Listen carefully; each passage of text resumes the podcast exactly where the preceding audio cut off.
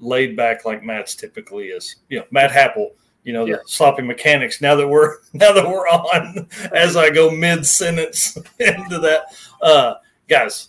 Last night of twelve pods of Christmas, I can't wait. Um, as Calvin said a while ago, uh, save the best for last. We're this is going to be a ton of fun. I'm interested in the stories you guys can tell. You have a ton of automotive history between the two of you, and from what I watched on the Sloppy Mechanics uh, live stream, you guys have history that goes way back, even generations. So, so that'll be cool to kind of talk about a little bit too. So, why don't you introduce yourself while I get all the notes and things like that? Tell everybody where they can find you and all that stuff. Sure. Yeah, I'm Calvin, and this is my dad, Andrew. We uh, have a YouTube channel here on YouTube. It's called Nivlac fifty-seven. It's my name spelled backwards, and I like fifty-seven Chevys, so that's where the name came from. Um, we do all kinds of stuff from uh, Vortec forty-two hundred stuff, L S swaps. Uh, we got a thousand horsepower Nova, um, you know, eight seconds in the quarter mile, you know, all kinds of fun stuff like that, land speed racing, um, you know, everything from basic hot rods to all out race cars. And yeah, we, we have a good time. So. I think that's an understatement, a good time. Whenever I'm watching your stuff, I'm like, those guys, they've got it figured out. Yep. So so we're definitely going to talk about some of that. Obviously, we got to get in. I got to thank the folks that made this room possible. Um, we've never had drywall in the shop, so never had insulation on the walls or anything. So we burned through tons and tons of propane last last winter. Hopefully, we won't do it as bad this winter. Um, but uh, Donovan Green, who's hanging out with Danny Diesel, uh, This this Christmas, we talked to that guy yesterday on the live stream, Dino Cardella, Tyler Petrum, Tom Stark, who we were talking about earlier, uh, Tom Blaine, Matt Monroe, Ryan Wing, who was on for hours last night, was great, and uh, Big Bad Daddy, the Cowboy Yankee, John Marat, uh, helped donate for this, and then Andy's Computer Repair. Without him, I literally wouldn't be in the shop. That dude is so smart. He has like two satellites hooked up, so I can be out here. We didn't have to dig a trench, because if I'd had to dig a trench, yep. I'd have never put a never put – internet in the shop. So yep. All right, we all ready? Sure. Absolutely. Let's do it. Yeah. So I, I think let's start backwards a little bit. Go go kind of way back a little bit. Um like first cars, and then in the um in the last video you had a picture of your like grandfather, maybe, Andrew, yeah. Is that right? It, uh it that, that had a race car. I mean yeah, my great grandfather. That's awesome. That is awesome. Um, so kind of start us, when did you guys, well, Calvin, we know you were born into the car bug. Yeah. Uh, sounds like Andrew is the same thing. Uh, like, were you guys just always tearing stuff apart? How'd that work? Well, my early, earliest recollections of car-related stuff was probably around the time I was probably four or five years old. My Uncle John uh, was a hot rodder. Nice. To the deepest sense. He was actually one of the very first um, founding members of the car club that started the uh, New York Autorama. Yes. And that, oh, yeah. And that, that, that car club is still functional today. He's still involved with it today. But back in sixty-five, I think it was, is around the time when uh, – Uh, they had started that, and he had a uh, an old hot rod that looked like the uh, Cookies uh, hot rod, but it was yellow, and every removable piece that was steel was um, chromed. It had a four twenty-one Super Duty in it, and um, unfortunately, that car had gotten stolen. But his uh, love for um, cars was certainly infectious. He's got that personality that uh, just draws people to him. He's an awesome guy. And uh, he had uh, the um, uh, Fairlanes, the G Ts, the G T As, and things like that. And uh, my grandparents both at times were involved when, in hot rodding. More, more. My excuse me. My grandfather was more of into hot rodding on my mother's side. My grandfather, Nelson, actually raced motorcycles in Sweden. Wow. And, and uh, but my grandfather on my uh, maternal side, uh, his father was into hot rodding and racing and was uh, involved clear back into the teens. And uh, wow. So that uh, in infection, for lack of a better word, uh, uh, permeated generations. And, uh, you know, when I was a young person, uh, my grandfather was working on some of the neatest things and the wild colors that you would see. I remember an old Willys he dropped a three twenty-seven into, and the tunnel ram stuck up through the hood. And back in those days, the early seventies, the, the plexiglass uh, um, hood scoop was a popular item, and it had mm-hmm.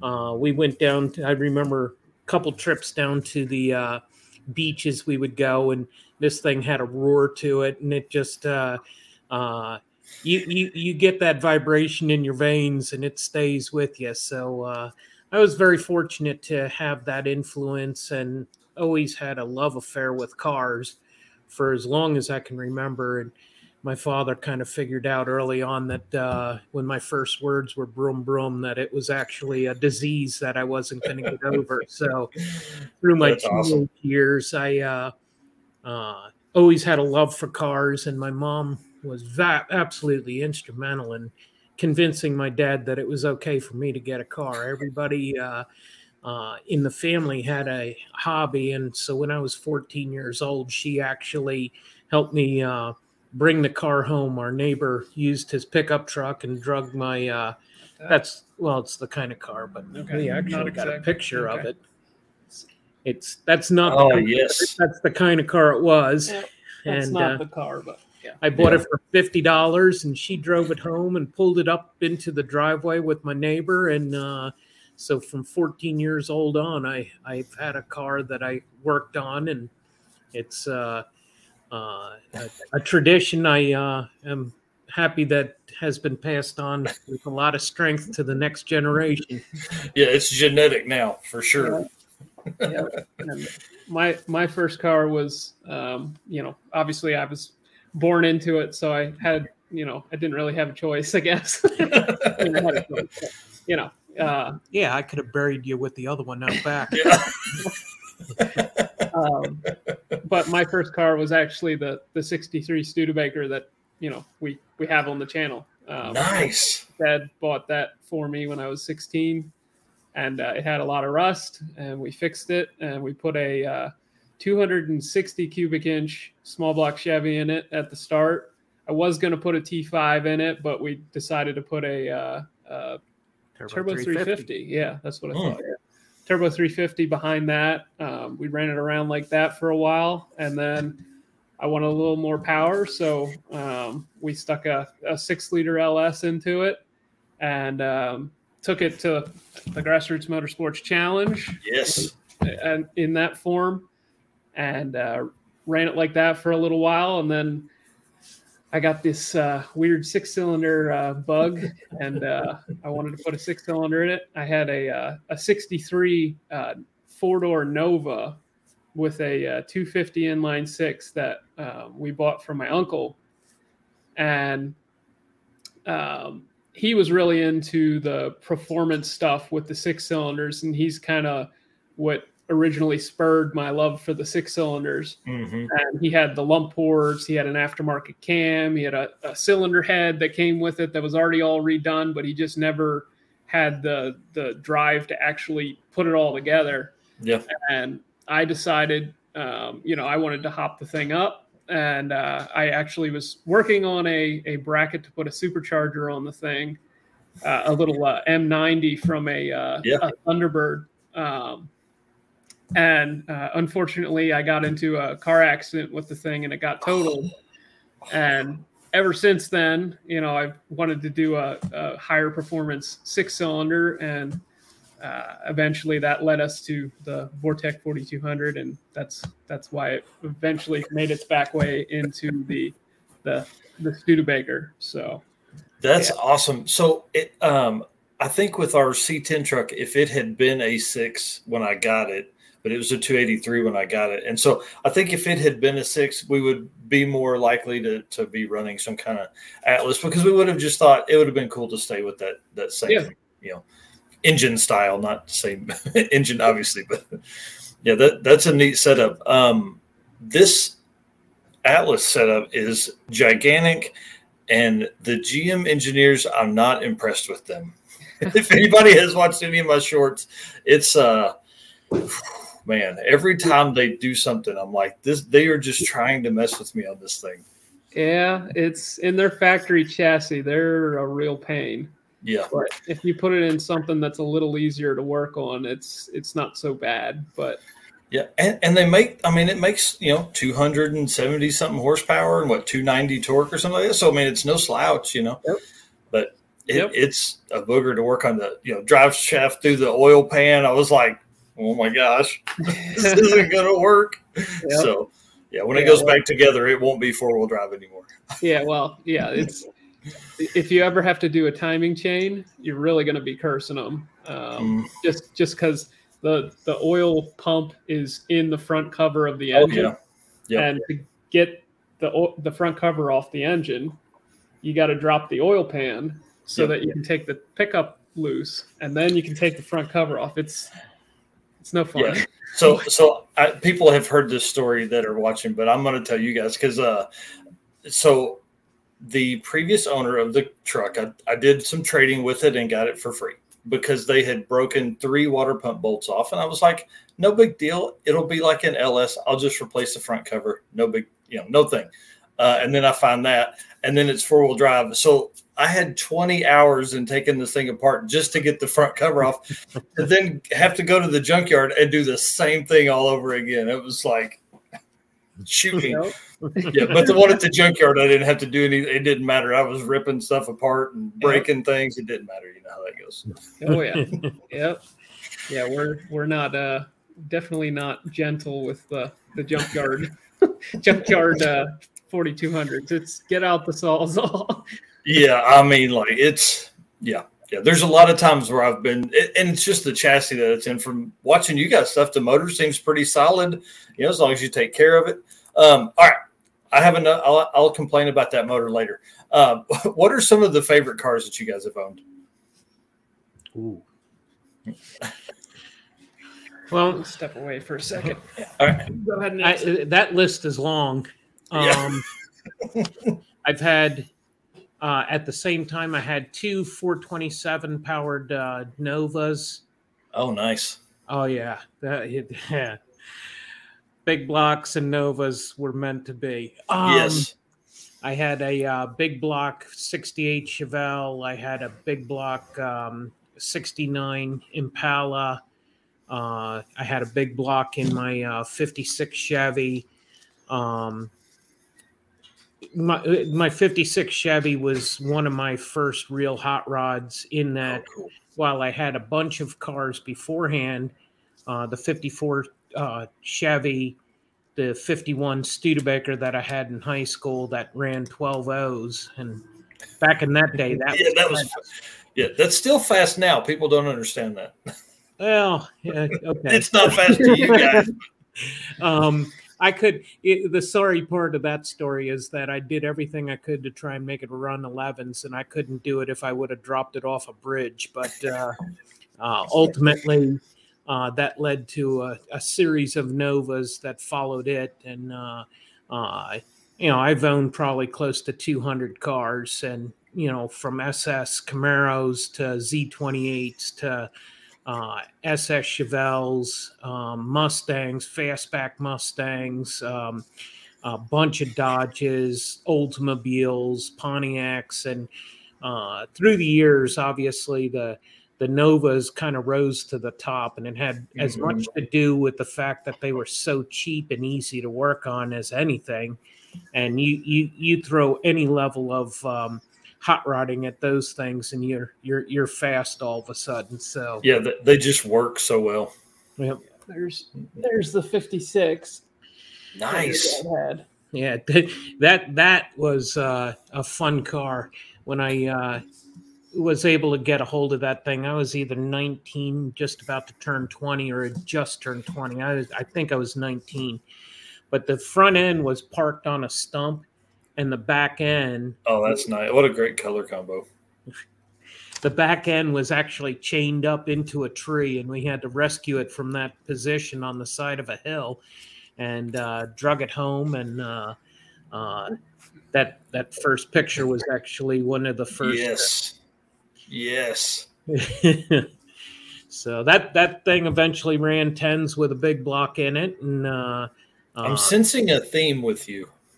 Well, I, I had, uh, big block Chevrolets. I think he likes them. I I ha- am a big fan of them. I'm a big fan of the small block. I like any engine.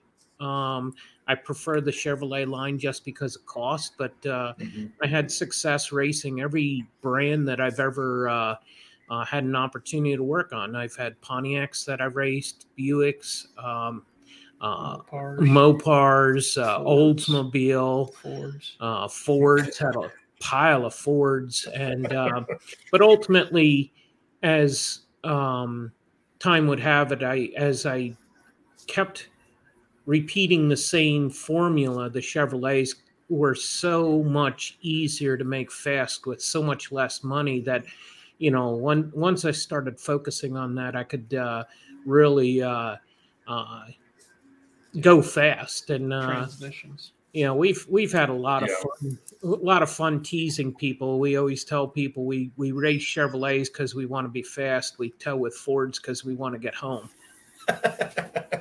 That's great. That's a great way to put it.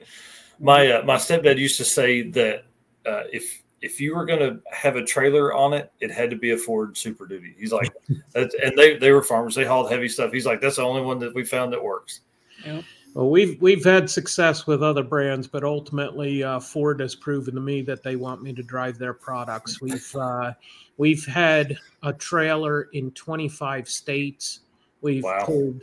Um, Many, many miles. We our one trailer sitting over there. I'm pointing like you can see it. yeah. um, our one trailer that's sitting in the backyard. We've got one hundred thirteen thousand miles on it. We track the mileage on our trailers, and our new trailer that we just got recently has already got twenty-seven thousand miles on it. And that's um, crazy. It's uh, when you pull a trailer through twenty-seven states. Uh, you know, we've had.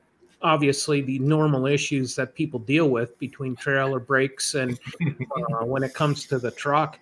The two times that we had issues with our trucks, Ford Ford had us in and out of a dealership in Richmond, Virginia, in an hour and six minutes. And most recently, we uh, had an um, issue in uh, Florida, and we were in and out of the dealership in an hour and twenty-three minutes. And that's crazy. There's not too many brands uh, that are going to give you that level of service, and so we we tow with Fords. Yeah, well, I mean, like to be able to be in and out, and not just. I mean, sometimes oil changes that take that long. You know, right. they're, they're fixing stuff. That's cool. Yep, their commercial line is definitely, uh, you know, they recognize what's going on. And fortunately, when you when you're towing a trailer and they understand you're a thousand miles from home, they they treat you with that level of uh, respect. So yeah, they, they tend to jump to it. They're like, let's get these guys out of here so they're not having to hang out with us. So w- one thing that I like the most, I think about uh, the stuff that you guys put out is the uh, there's. I'll just read my question here. Um, what are some tricks you've done over the years uh, for a little more horsepower that stay within a rule book uh, that most people don't do?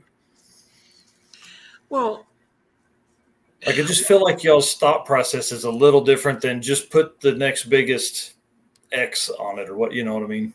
Well, it, it, there's no doubt that we spend a lot of time trying to figure out how everything works, and whether it's you find a few Um, ounces of horsepower or a few horsepower in the oil pan, just how you uh, clear the crank of windage, um, how much vacuum you put on the crankcase. Um, uh, everything is blended and smoothed and optimized for flow, uh, making sure that the fuel and the spark and uh, the air inlets are one hundred percent. We spend more time making air inlets that most people don't even see the yeah. ram air uh, effect uh, that uh, feeding uh, the turbos or the engines. Um, they're so focused on the shiny parts, they don't see the details. And I, mm-hmm. uh, I don't think we really do anything magic. It's ultimately the effic- efficacy of everything that we touch has been um, put with a put together with a great focus on how do we make this every part function better. Um, whether it's uh, um, you know, the type oils, greases, um, making sure that everything is properly adjusted, uh, how much time we spend on alignments and scaling the cars. We yes. we spend more time on scaling the cars, and a lot of times the first time the car goes down the track, you're eight, nine hundred miles from home.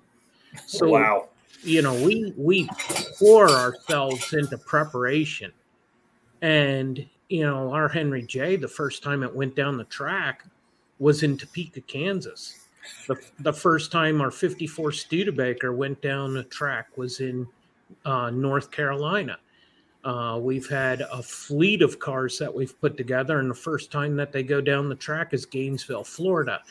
Wow. So it's it's attention to detail has got to be the easiest way to um, uh, categorize what we do. Yeah. I, and I definitely will uh, say that that is one hundred percent true looking at it from the outside. Yep. Well, and we spend, and I, uh, go ahead. Sorry. we no, spend a lot of time testing stuff as well. Um, I mean, that's something that a lot of people don't do. They just, you know, they expect it to just go the number they want it to go on the very first attempt. And, you know, we spend a lot of time at, you know, test sessions just working your way up and just, okay, why is this not working? You know, time, a lot of time on the dyno, just, you know, tweaking and trying, okay, well, throw a little more timing at it. Okay, it didn't like that. What about take some away? You know, it's just lots of trying different air fuel ratios, all, all kinds of stuff like that to make sure that it is making as much power as it possibly can. And um, yeah, that's a lot, of, a lot of that is stuff that people just don't do. And you know, yeah. they wonder why their stuff doesn't work. yeah. They they just, like us, they just throw it on. They're like, okay, do this, do that. Hey, take it over to that tuner. And then it's just like, that guy puts in a base tune and then we drive it fifteen hundred miles. Yep. and never go back to him. He's like, you've got to come back and let me mess with that. I'm like, man, it starts and runs and does burnouts. It's fine. Yep. so that's awesome. Um, I do want to talk land speed stuff eventually because that's very interesting in my mind. Cause, and I think it plays in really well with um, like drag and drive events, you know, Hot Rod Drag Week, Race Week, and some, uh, you know, like endurance driving, like coast to coast type stuff is an interest of mine, obviously. Um, but let's talk about if you've owned all those cars. And Calvin, are you the same way? You get, do you just swap cars a bunch? Not really. I, I tend to hang on to stuff a little longer. Gotcha. I mean, the, the Studebaker, obviously, I've had that for twelve years now. Um, and the the Fairmont's my other hot rod. And yep. He's never sold a car. oh, gotcha. So, dude, it's hard to just keep adding them to the fleet. Right. Uh, well, Andrew's I, over here turning them. You're you're adding. Yeah. Yeah. I, I mean, I tend to like, you know, I. I get a car and it's like, this is the car. And, you know, I want to invest in that and run that yeah. and, you know, optimize it. And, you know, the, the Fairmont, you know, my, my station wagon has had mm-hmm. an L S in it and now a six cylinder, you know, it, yes, I'd rather, I'd rather take a, something I already own that I know is going to work and rework it into what I want than build a whole new car. And, there you go. Um, you know, the, the next one's going to be the, the fifty-seven that we just picked up. So mm-hmm. that'll be the next hot rod. So. Well, the, the reason I asked that is because I, I want to hear some, we were talking last night on the live stream about car buying stories and uh, there's some crazy ones. So I'm sure you guys have some crazy stories if y'all want to lead into some of that with us. Oh, no. well, you know, I, I don't have any super crazy stories, but I, I, I can tell you that I've had some opportunities to to have some really neat cars that have come across my come to my possession in odd ways. I all through college, I um, uh, well even in high school, I used to love to buy super cheap cars and just drive them. And I think I went for a time there where I had a series of ten, fifty dollar cars in a row. Yes. And one of the craziest ones that I got was this uh, nineteen seventy-three Nova S S. out of Harrisburg. I was in the dorms at the time, and the uh, one of the residents there, uh, the car kept locking up the front brake every time he would go slow. It would it would slow down, and then as soon as the thing would get down ten, fifteen miles an hour, it would lock the brake up. So he knocks on my dorm room door. Hey, you want this car? fifty bucks. No, of course I do. So yeah. I, I give him the money, and it's the Friday of a weekend. I'm I'm headed home, and you know I'm I'm trying to drive this thing the whole way home, and I, I could go thirty, forty, fifty, sixty, seventy miles an hour, hit the brakes, and it would slow down. But as soon as it would get around twenty-five miles an hour, it would lock the front left brake up and try and change lanes into the other. So I'm driving this thing, and I had to drive the thing about sixty miles to get it home. And I had to go through um, Middletown, Lancaster, Willow Street, uh, Millersville. I, I had a path that I followed. And I'm using the emergency brake the whole way home. And the one time at this one intersection, I forgot, I, and I hit the brakes. I, I I relaxed enough, and it tried to change lanes, and it's, you know, panic sets in, and it yeah. wouldn't it wouldn't disengage the brake until you let off the brake. Oh, so, well, yeah, you can't do that when the when you're changing lanes. No, no. So I get this thing home, and it's like, I need to figure out what's wrong with this thing. And the rotor had completely milled one side of it off, and all you could see was the uh, vanes, the cooling passages. And I was like, oh, my God, I'm an idiot. I didn't even bother to look at it at the time. I was just like, okay. Yeah. Drive this thing home. And when- I'll get it home and put a caliper on it, and it'll be fine. When in reality, you could have thrown a fourteen dollar rotor on it then and been fine. Oh, my word. It, it, it, it, the opportunity to buy cars back in the seventies, eighties uh, was unbelievable. I bought a an old uh, seventy Monte Carlo three fifty, three hundred horse, had a twelve bolt in it, the whole nine yards. Bought it for eighty dollars. That's that, crazy. I drove the car for three years. I bought three or four Chevelles. It was funny. It was three of them. Um, they were all the same color. seventy-one Chevelle green. They were all green with a green interior. And I didn't pay over fifty bucks for any of them. I had a... Uh, Um, I would have loved to have been in the, I'd love to have the notes from those G M and Dodge meetings where they're like, okay, the outside's green. How about we do the inside green? Oh, yeah. Like, what? Yes. Yeah. Okay. The, the seventies were good for a lot of people. Yeah. Yeah. But uh, I had a, I had a seventy Impala. That was an old um, uh, police car. one hundred forty mile an hour speedometer, the whole nine yards. It had the um, uh, X heads on them. I paid fifty bucks for it. And uh, uh, just what a joy to be able to buy old Camaros for just a fraction of what they cost today. And back then, you just tortured them to death. And when you were done torturing them, you junked them and you bought another car for fifty bucks. And, and I went years just buying junk like that and had a ball with them. You yeah, know? there's there's nothing like beating on a on a cheap car. Oh yeah. And uh, yeah, I, I watch Roadkill today, and I, I look at some of the shenanigans going on there, and it's like, oh, that's so old. Yeah. we, yeah. did, we did that decades ago. That's awesome. Uh, Calvin, anything on your side? I mean, I mean, I haven't bought a lot of cars. I mean, the, how I about you bought... stole that wagon from me? Oh, the station wagon. Yeah, the station wagon, the Fairmont uh, station wagon that we bought, um, or I guess I bought. Um, Dad. Dad like sent me a picture of it. I'm like, I want it. Yeah. he he was sending it to me because he wanted it. And, uh, well, yeah, he let me have it. So nice. Uh, and I, uh, the first Trailblazer that I bought, um, that was sort of a not really a funny story, but a more of a wholesome story. I bought it from a shop teacher, and he he kind of he he could. kind of get the vibe from me. Like I was, a, mm-hmm. I was a kid. I was sort of getting started in the hot rodding stuff. And uh, he had, he told me he had like a whole bunch of other people that were like, please let me buy this.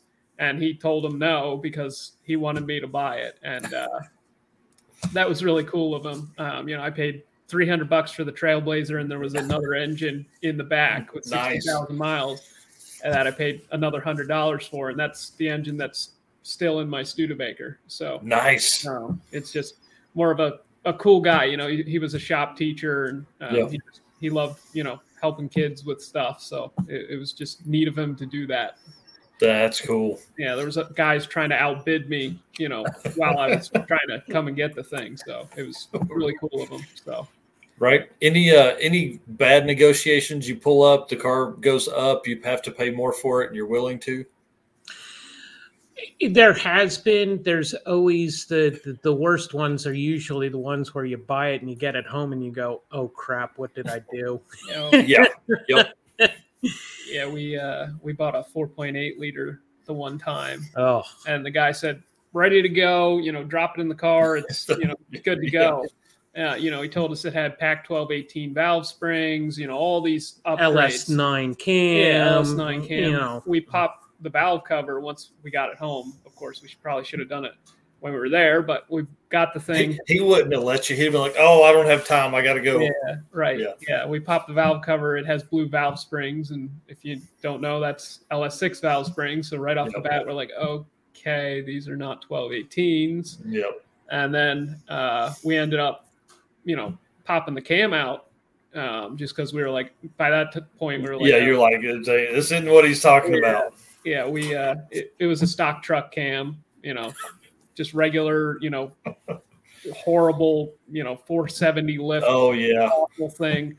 And uh, pop the heads off. They're all pitted and ruined. And just, it was just complete junk. And we had paid more, you know, than we normally would. Yeah. Uh, thinking it was a good piece. And yeah. Definitely not. Definitely not. Yeah. That's yeah. brutal. Um, yeah. I, I think anybody who's been through, you know, the hobby, and uh, whether by hobby or by profession, has gotten burned. And oh, yeah. you know, you, you really quickly learn how to um, go through some basic questioning as well as inspection to try and keep those uh, happenings to, to a minimum. Um, yeah. You really gotta you, you gotta trust your instincts. If uh, if it smells like uh, manure, it, you don't need to taste it to in- confirm the fact that it is. Yeah, yeah we uh, I bought a the four L eighty that's in my old truck. Um, I bought it and it didn't have a filter in it. It didn't have the front seal in it or anything like that. And so I was like, okay, so I put all that in after I figure all that stuff out, which I didn't know much then. And uh, so I get it all back together, and it just never drove one hundred percent right. And so I take it to have a guy put a shift kit in it, and just I was like, man, there's just something weird not right. They had put the seal for the front pump in between the front pump, so it's just bleeding off pressure the entire time. So, yeah, I learned that lesson. That that cost me an extra two hundred dollars because, you know, he was he had to, like, search it, take it all apart just to figure it out, you know. Yeah, so. I bought a Turbo three fifty at a flea market, and he's like, "Oh yeah, my trans builder. He's, you know, he's here. He'll he'll stop by, tell you all about it." And he's like, "Oh yeah, yeah, it's good to go. It'll probably be, you know, four hundred horsepower. You know, you're good. You know, get the thing home, get it in the car." Nothing. Nothing. Nothing. No, no, that's not true. It had uh, what four neutrals, five neutrals. yeah, five, yeah, it was neutrals. It was ready to go. Turns out he put the wrong, um, put the wrong. Um, the little D-dent, the thing that pushes on the, the little... Um, oh, nice. Yeah, he put the wrong length one in there, and I changed that out because we got a pile of transmissions, and changed that out, and I fixed it. So nice. But still, like, you go to put it in gear, and it doesn't do anything. You're like, oh, great. Yeah. This is awesome. Where do we even start? Yep. yep. Yeah, that's always the hard part. Um Let's see what else I have in here. Uh, let's talk about engine platforms that you guys have messed with, and then I wanted us to kind of lead that into some of the forty-two hundred stuff. Sure.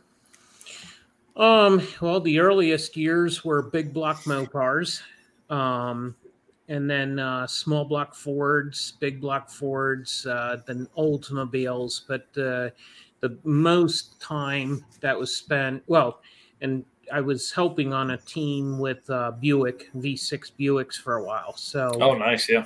Um, it, it was interesting to have uh, had an opportunity to see all of those architectures and to uh, really evaluate the positives and negatives about each of those platforms. I, I even owned a couple Cadillac V eights for a while there.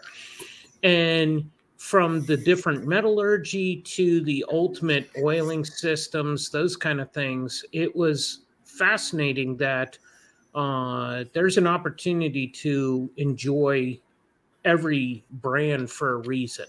Mm-hmm. You know, the, the companies didn't last. Well, okay, Studebaker engines suck, but um, the uh, it, for the most part, every engine um, was um, was a uh, uh, a viable option. But as I wanted to get more and more serious about racing, I knew that R P M was the key. Mm-hmm. Uh, you know, a lot of guys, and I, I teasingly say about the Studebaker engines suck. I'm hoping that there's a Studebaker fan online and uh, they realize that we've taken every one of them that we've had and converted them to Chevrolet power. But, you know, it, it, that architecture even has something to offer. But uh, in, in truth, as you look at the different engines, it, it, guys are always saying, you know, torque, torque, torque. Uh, you, you know what? Bull crap. Uh, the torque is very important, but to make high-speed torque or make torque fast is the key, and that's horsepower.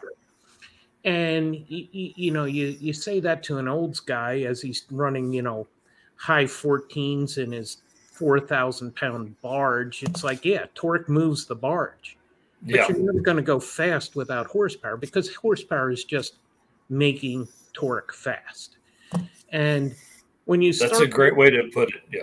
It, it, yeah. When you when you look at um, power in general, you know, a lot of people have this uh, thought that, you know, an engine is just an air pump. No, it's not.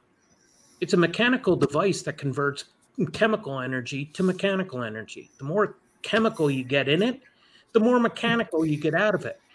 And the fastest way to do that is either big inches, mm-hmm. high speed, or you blow it in there, or you yeah. inject it in with nitrous. But yeah. the, the formula ultimately is, how do you get as much chemical through that mechanical device as you possibly can? And in in the efforts to try and do it economically, that's where the bend towards going towards the Chevrolet came, because you could turn the R P Ms up on it. Back in eighty-one, uh, I was still in high school. I was turning eighty-five hundred with a two eighty-three. And, and that's a bunch. Oh, yeah. It, but you could do that. Um, mm-hmm. The engines would survive. And you did that to the big Pontiacs that I raced, or the big Oldsmobiles. You'd starve them for oil before you made any power. And that was a big Achilles heel uh, as time went on, and the availability of good oil pans and the understanding of how to keep oil in the engine and the restrictors that you now put into the engines to limit how much goes to certain parts of the engine. That all uh, came to uh, reality through the nineties and two thousands, whereas back in the early eighties, and you know, when I started high school in seventy-nine, um, you know, that's that that kind of stuff. You, it, it was kind of like running L S's today. You ran an engine till it broke, and you threw it away, and you got another one out of the junkyard, and it just right. had to be three fifties or uh, four fifty-fives and those kind of thing. And everybody who had a four fifty-four, ooh, that was the the magic stuff that you couldn't afford. But you know, the, uh, through the trials of breaking enough stuff, you you come to the realization real quick that that small block Chevy was tough enough to take it and turn the R P Ms on, and you know, it doesn't take long that once you have enough small blocks, a big block comes along, and man, once you once you get to enjoy that love. There's nothing like a big lumpy big block cam. You know what I mean? Like it just so you you were you were kind of hitting on some stuff that, that I say all the time. Um, but do you think well, I'll say this about what you were saying. Do you think that we have seen the growth in, I don't want to call it technology, but like in, in cam technology and things like that? Because, you know, fifties, sixties, they were worried about building cars. It was like, okay, so-and-so had a V eight. Now we have to have a V eight. But like, then you have the kids of those engineers when the hot rod stuff came. Well, then that next generation of kids wants to have big, you know, they want to figure stuff out better. They want to have, you have twenty years of development. Well, a lot of times those kids growing up are eight years old, then they're twenty-eight and they have a mechanical engineering degree from somewhere. And they're like, you know, dad was an engineer on a two eighty-three Chevrolet engine. So like, how can we take that and get better at that? So, you know, you, I feel like you just see a lot more generational help. And then obviously we've moved that into now there's complete companies that have R and D and their whole departments of comp cams that just focus on how to get every inch of power and uh, and stroke and everything out of out of any engine. Well, I, I I think I think you have to tie it back to the fact that some of that technology came out of the Japanese market. And as much as that turns my stomach, the reality is that their emissions law were so much more stringent than ours that they were building much better engines for longevity. And sorry, my, my dog is like, he's going crazy over here in this bed. I'm like, hey, calm down. You know, and when you look at that period of time where the Japanese cars started to come in, which ultimately led to bringing in some of the better European cars, it forced the American car companies to start building better products. Yeah. It, it took until Detroit was on their knees with the foreign car market before they mm-hmm. got more serious about it.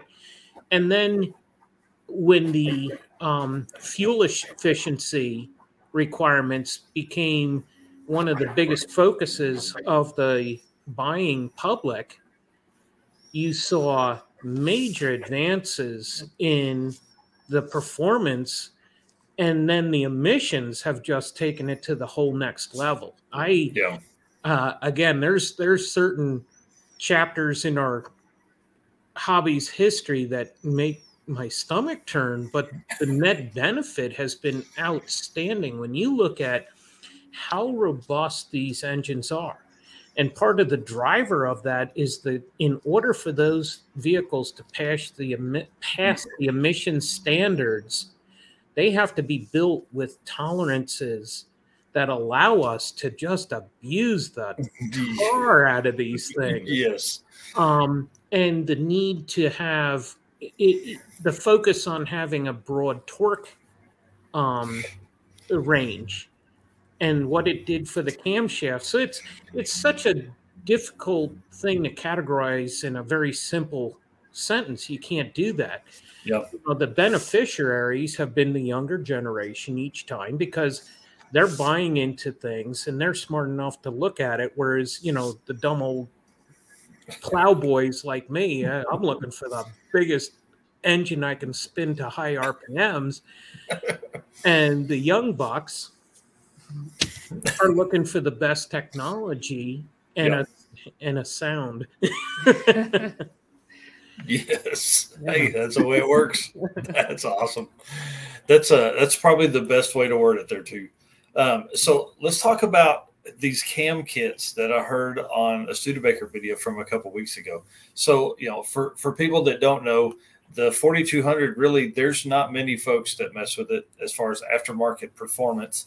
Um, and the guys that do, I mean, are, are there even cam kits available for that rig? Well, Schneider has been doing cams for a couple of years. I don't know if they ever actually had anybody use them. Wow. if they did, they would run into issues. I mean, the, yeah. you know, I, I got a hold of them um, after, um, you know, somebody else in the community, you know, revealed that they existed to me. And uh, nice. he, he had already gotten a set and he just installed them. And he's like, my valve train's making a bunch of noise. I don't know why. And I'm like, because the reground cams and you didn't take up the lash, did you? Yep. And, uh, you know, I, they they recommended shimming it with, um, I think, washers or something. And it, I mean, as I was like trying to do it, I'm like, well, there's nothing to hold the washer in. It can literally mm-hmm. like rattle out of a, the little pocket that they recommend you put it in. And so um, basically that, that led me to, well, you got to figure out how to get the shim underneath of the lash adjuster, which is very similar to a lifter and like a push rod motor. Yep. You know, essentially you need to make, you know, your push rod longer to take up the lash. Yep. And um, so I tried welding the shim to the bottom of the lash adjuster.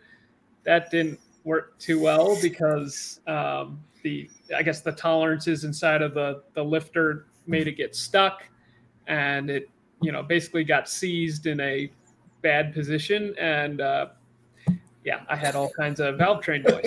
Yeah. So um, what I ended up doing was I was able to uh, locate some uh, taller lash adjusters for the intake side. Nice. And then for the exhaust side, it actually has a pocket that the shim can sit in. So you just shim the exhaust side, take the uh, lash adjusters, put them on the intake side, and then you can take up the lash of the camshaft and you don't have all kinds of valve train noise. So as far as I know, I'm the first one to actually get it to function correctly. I mean, I, I talked to the guy that, you know, is, you know, the guy at Schneider, and he's like, oh, we've never had any issues. And I'm like, I, I don't know yeah. how. I don't, yeah, people, there's, there's like twelve people driving around with just clattery forty-two hundreds. Yeah, they're probably all in a junkyard now. Yeah, they thought they were going to do something, put these cams in, and then it just is uh, brutal. So right. uh, you had said in that video you may end up selling some kits and things like that. And uh, yep. Is, yeah, is that so we, coming around? We we, we recently uh, released it to the public. Um, nice. You, you can go to pack racing dot com. Uh, pack racing dot com, uh, and you can go to the store and they're available there. So that's awesome. Yeah. And so, um, from what I understand, like the, the N A setup's worth like fifty horsepower and yeah, that's I mean, boost like a hundred. Yeah. That's based off a calculation. So we gained, uh, a hundred horsepower at twenty-six pounds of boost. The, uh, stock cams made six hundred five to the wheels. That's and awesome. Then the, Uh, cammed setup made uh, seven hundred thirteen, so over one hundred. Yeah. Um, and we recently found I had I had been experimenting with uh, two different lash adjusters while I was developing the cam kits, and I found that the lash adjusters that I was using originally actually were uh, uh, not getting all of the lift out of the cam as what um, they should. Um, wow. The oil was getting out of the, it wasn't sealing in the bore. Mm-hmm. So it actually is probably worth even more than that, but uh, we haven't actually gone back to the dyno to find out the final number. That's next month's test.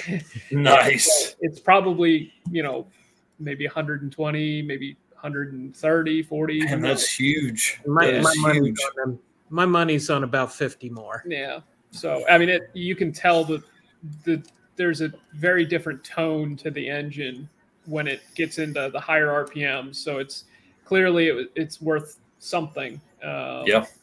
And um, so, yeah, that, yeah, that. The, the engine has more of a thumpy percussion in its exhaust note. You can tell that the thing's really making noise. And the, uh, you know, we're looking f- at, all kinds of data and likely going to see a little bit more stability in the V V T control, which is going to give there's some there's some there's some good uh, opportunity here for us to see some some good numbers. And yeah, that's we, crazy. We don't want to promise anything, but ultimately uh, next month's testing is going to be uh, something that we're going to be excited to share. Yep. So based on that percentage gain in boost, we multiplied that by the, the factory horsepower um, rating at, you know, naturally aspirated, and that's where we got the fifty horsepower. So that makes sense. And and that's a great jump on. I mean, what what are the cubic inches on these things like? two hundred fifty-four. Yeah, so I mean, yep. That's a pretty big jump. Yep. Yeah, it's the the comparison that people always make with these motors is the uh, the four point eight liter L S engine versus mm-hmm. the the four point two. Um, the four point eight, I believe, is rated at like two ninety-five, and these are rated at two ninety-one in the uh, the later wow. the later ones with the um, uh, the better heads. So it's it's a um, it's what uh, like forty cubic inches less. Yeah, forty cubic inches less, mm-hmm. and it makes um, very close Four to horsepower the, less. Yeah, it makes very close to the same horsepower. So, yeah, it, it definitely, and I would think the the potential is there. And then again, it goes back to if you have a Trailblazer and you have this engine in it, like there's no necessarily uh, there's not a reason to to make an L S swap. I mean, just mess with this thing a little bit, throw a turbo on this deal, because that's what's going to happen if you're going to put an L S in one anyways. You're probably going to end up with a turbo on it at some point. You know. Yeah. That's, that's the way life works. Hang on, I've, I've got a, my wife is asking about something yeah. here real quick. Just um, a, you just need an alternator, right? You know, it's just yeah. It's, a, it's an alternator, right? Yeah, that's fine. Like you just need it. Turbo stuff is way more fun. Like, I mean, uh, have you guys done much blower stuff, or has it mainly been turbo stuff? We, we've done some blower stuff, uh, but we're more focused on the turbos for a lot of reasons. The uh, I mean, they cut- sound better. They're cooler. I get it. Well, it's, it's um, where you make your power is a big issue. We, mm-hmm. we when we originally did the uh, Nova, we did the uh, L S A supercharger on the yep. uh, uh, engine. And without spending a lot more money than you need to to make turbos work, you, you have to focus on uh, cleaning up the inlet into the supercharger. Co- the cooling of it becomes an issue. And it is absolutely an, a, an amazing piece to use for low-end torque, yeah. but as you get up in the R P Ms, they they run out, whereas the turbos will just keep on going when you size them correctly. So yeah. you end up with comparatively a four thousand pound or sorry four thousand dollars system that runs out where I want it to function the best, or you can spend a thousand dollars and have something that's going to, you know, put a smile on your face the whole way home. uh, and, you know, the packaging challenges uh, can't be discounted, but ultimately what you get out of the package is so much more. Yep. That uh, when you look at the fundamentals of how they work, it takes so much drive horsepower to make a supercharger work. The um, factory Eaton numbers showed, I believe, the um, uh, power, driving power to make the L S A supercharger work. I forget what the R P M was. That was what, six thousand R P Ms? Not sure. It's um, whatever the factory ratio, I think, for a six uh, six thousand R P M combination. It was sixty-one horsepower. And that's a bunch. That's a bunch. And when you look at the parasitic loss of driving your turbos comparatively, the you only have one of your cycles of the engine is used to drive that. That's the exhaust. Yeah. And when you look at the supercharger, whether it's a um, intake, compression, power, exhaust, you're driving that supercharger every single stroke of every single cylinder. And on the turbocharger, it's only on the discharge, on the exhaust side, and most of that drive is coming from the high cylinder pressure that's generated as you're exhausting it out of the system. there is back pressure that you have to account for, and it does create pumping loss. But your drive, the most of your drive comes from that high pressure with the immediate release and blowdown, which converts to velocity that spins the turbo. So your your losses are substantially lower, and that that turns into rear tire power. Yeah.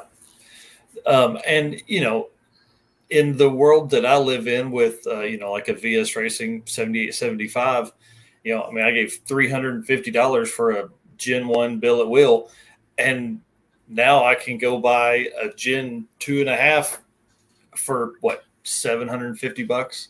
Like, yep. Even with both of those, I'm not close to owning a L S A. Yep. You know, and so, so my, for me, monetarily, that makes sense. And then there's a lot of guys. We have a buddy that had a, a Gen one uh, seventy-eight seventy-five cast, you know, like the first thing it came out with, uh, and he just went like a nine ninety-three, and he bought a eighty eighty-eight. I mean, yep. For seven or eight hundred bucks, and that car's going to go, you know, low nines now. So, yeah, the price to get the kind of supercharger that we would want, you know, to make the power that we would want, it would be. Mm-hmm.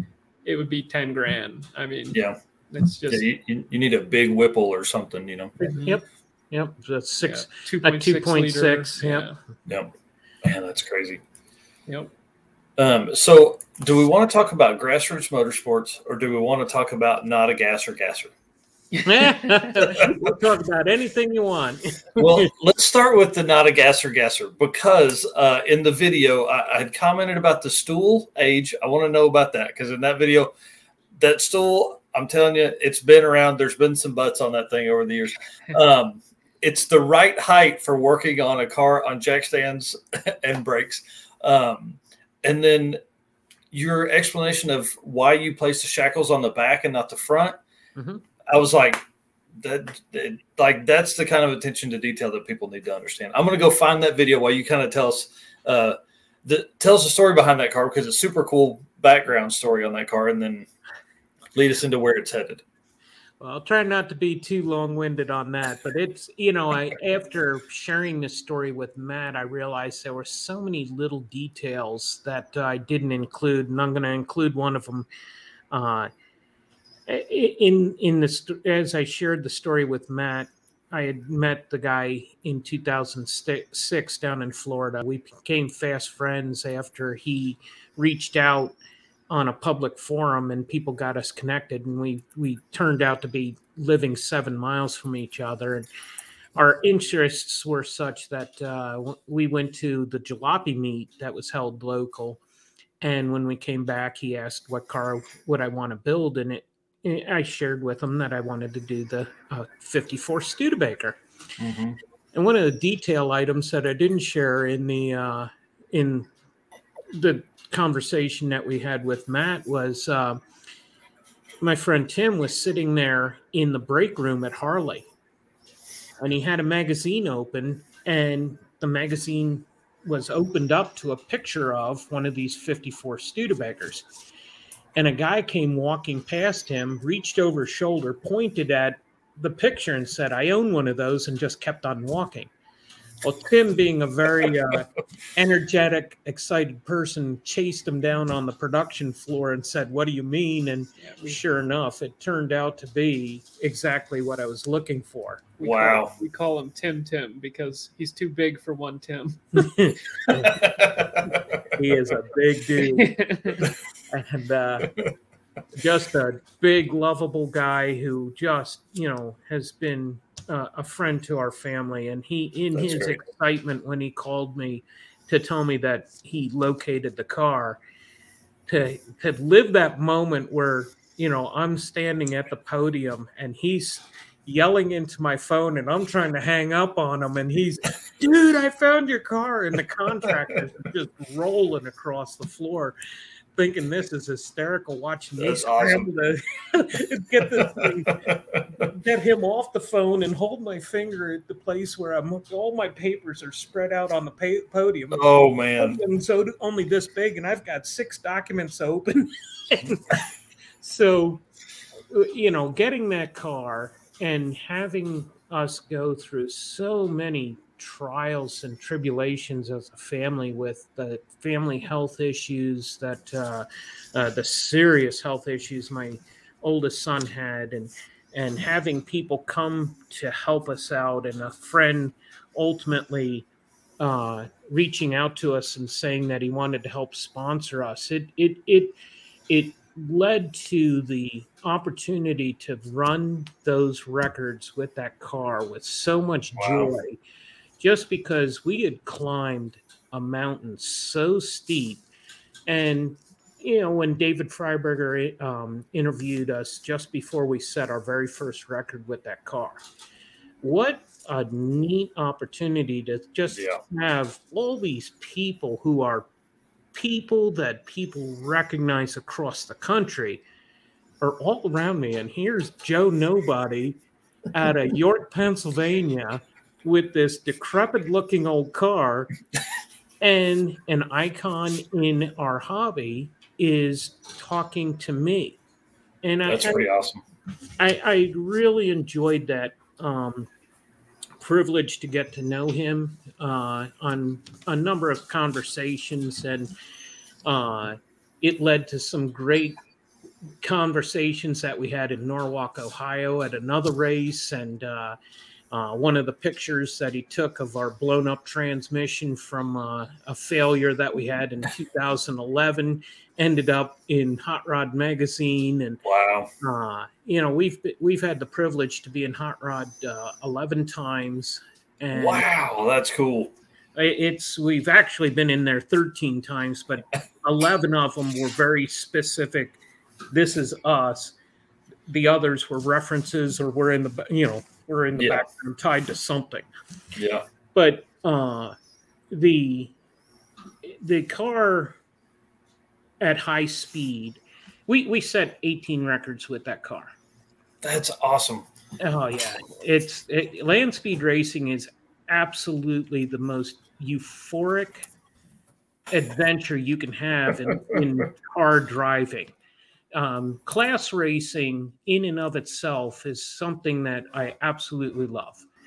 Um, strict rules that you have to comply with. Yep. Who built the best mousetrap with the common set of rules? And to be the guy who has that record is something that is um, satisfying at a level that is literally impossible to describe. You have to experience it. Well, and, and that's what I was thinking earlier with the, the question about that, was because, like, you guys, like, going into a rule book and, and reading it and understanding at that level is is awesome. Well, it's you have to you have to know what the limits are. Mm-hmm. And I, I just underline the word limits.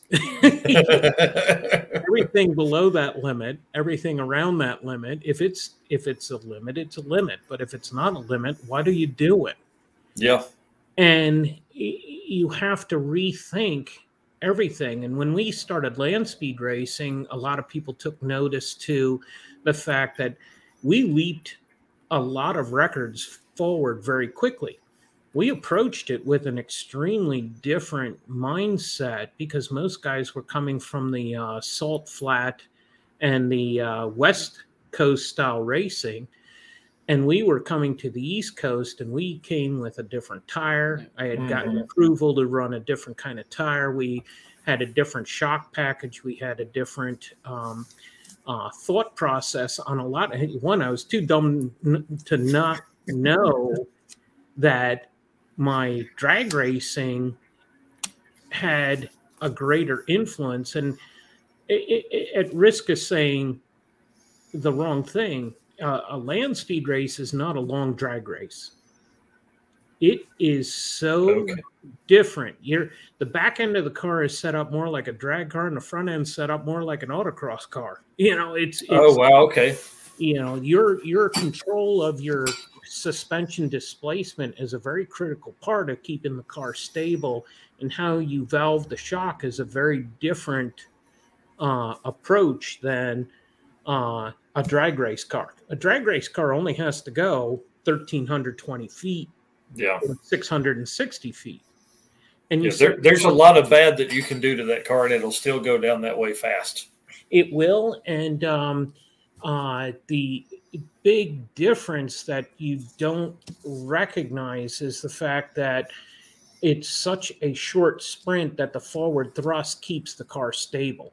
Whereas at land speed racing, you are going for so long that the wind loads start to make the car, as you start to equalize your front end load of force from the wind to the forward thrust load from your tires, when when that equals out, that car moves around a whole lot more. And that's where your understanding of shock and springs really comes into play, because you you get too much air underneath the car and that thing turns left or right on you, you could you could be in trouble so fast. And yeah. and we've been very fortunate that uh, talking to the right people, uh, understanding those dynamics um, helped us to um, uh, get to a point where that that car went on a series of passes that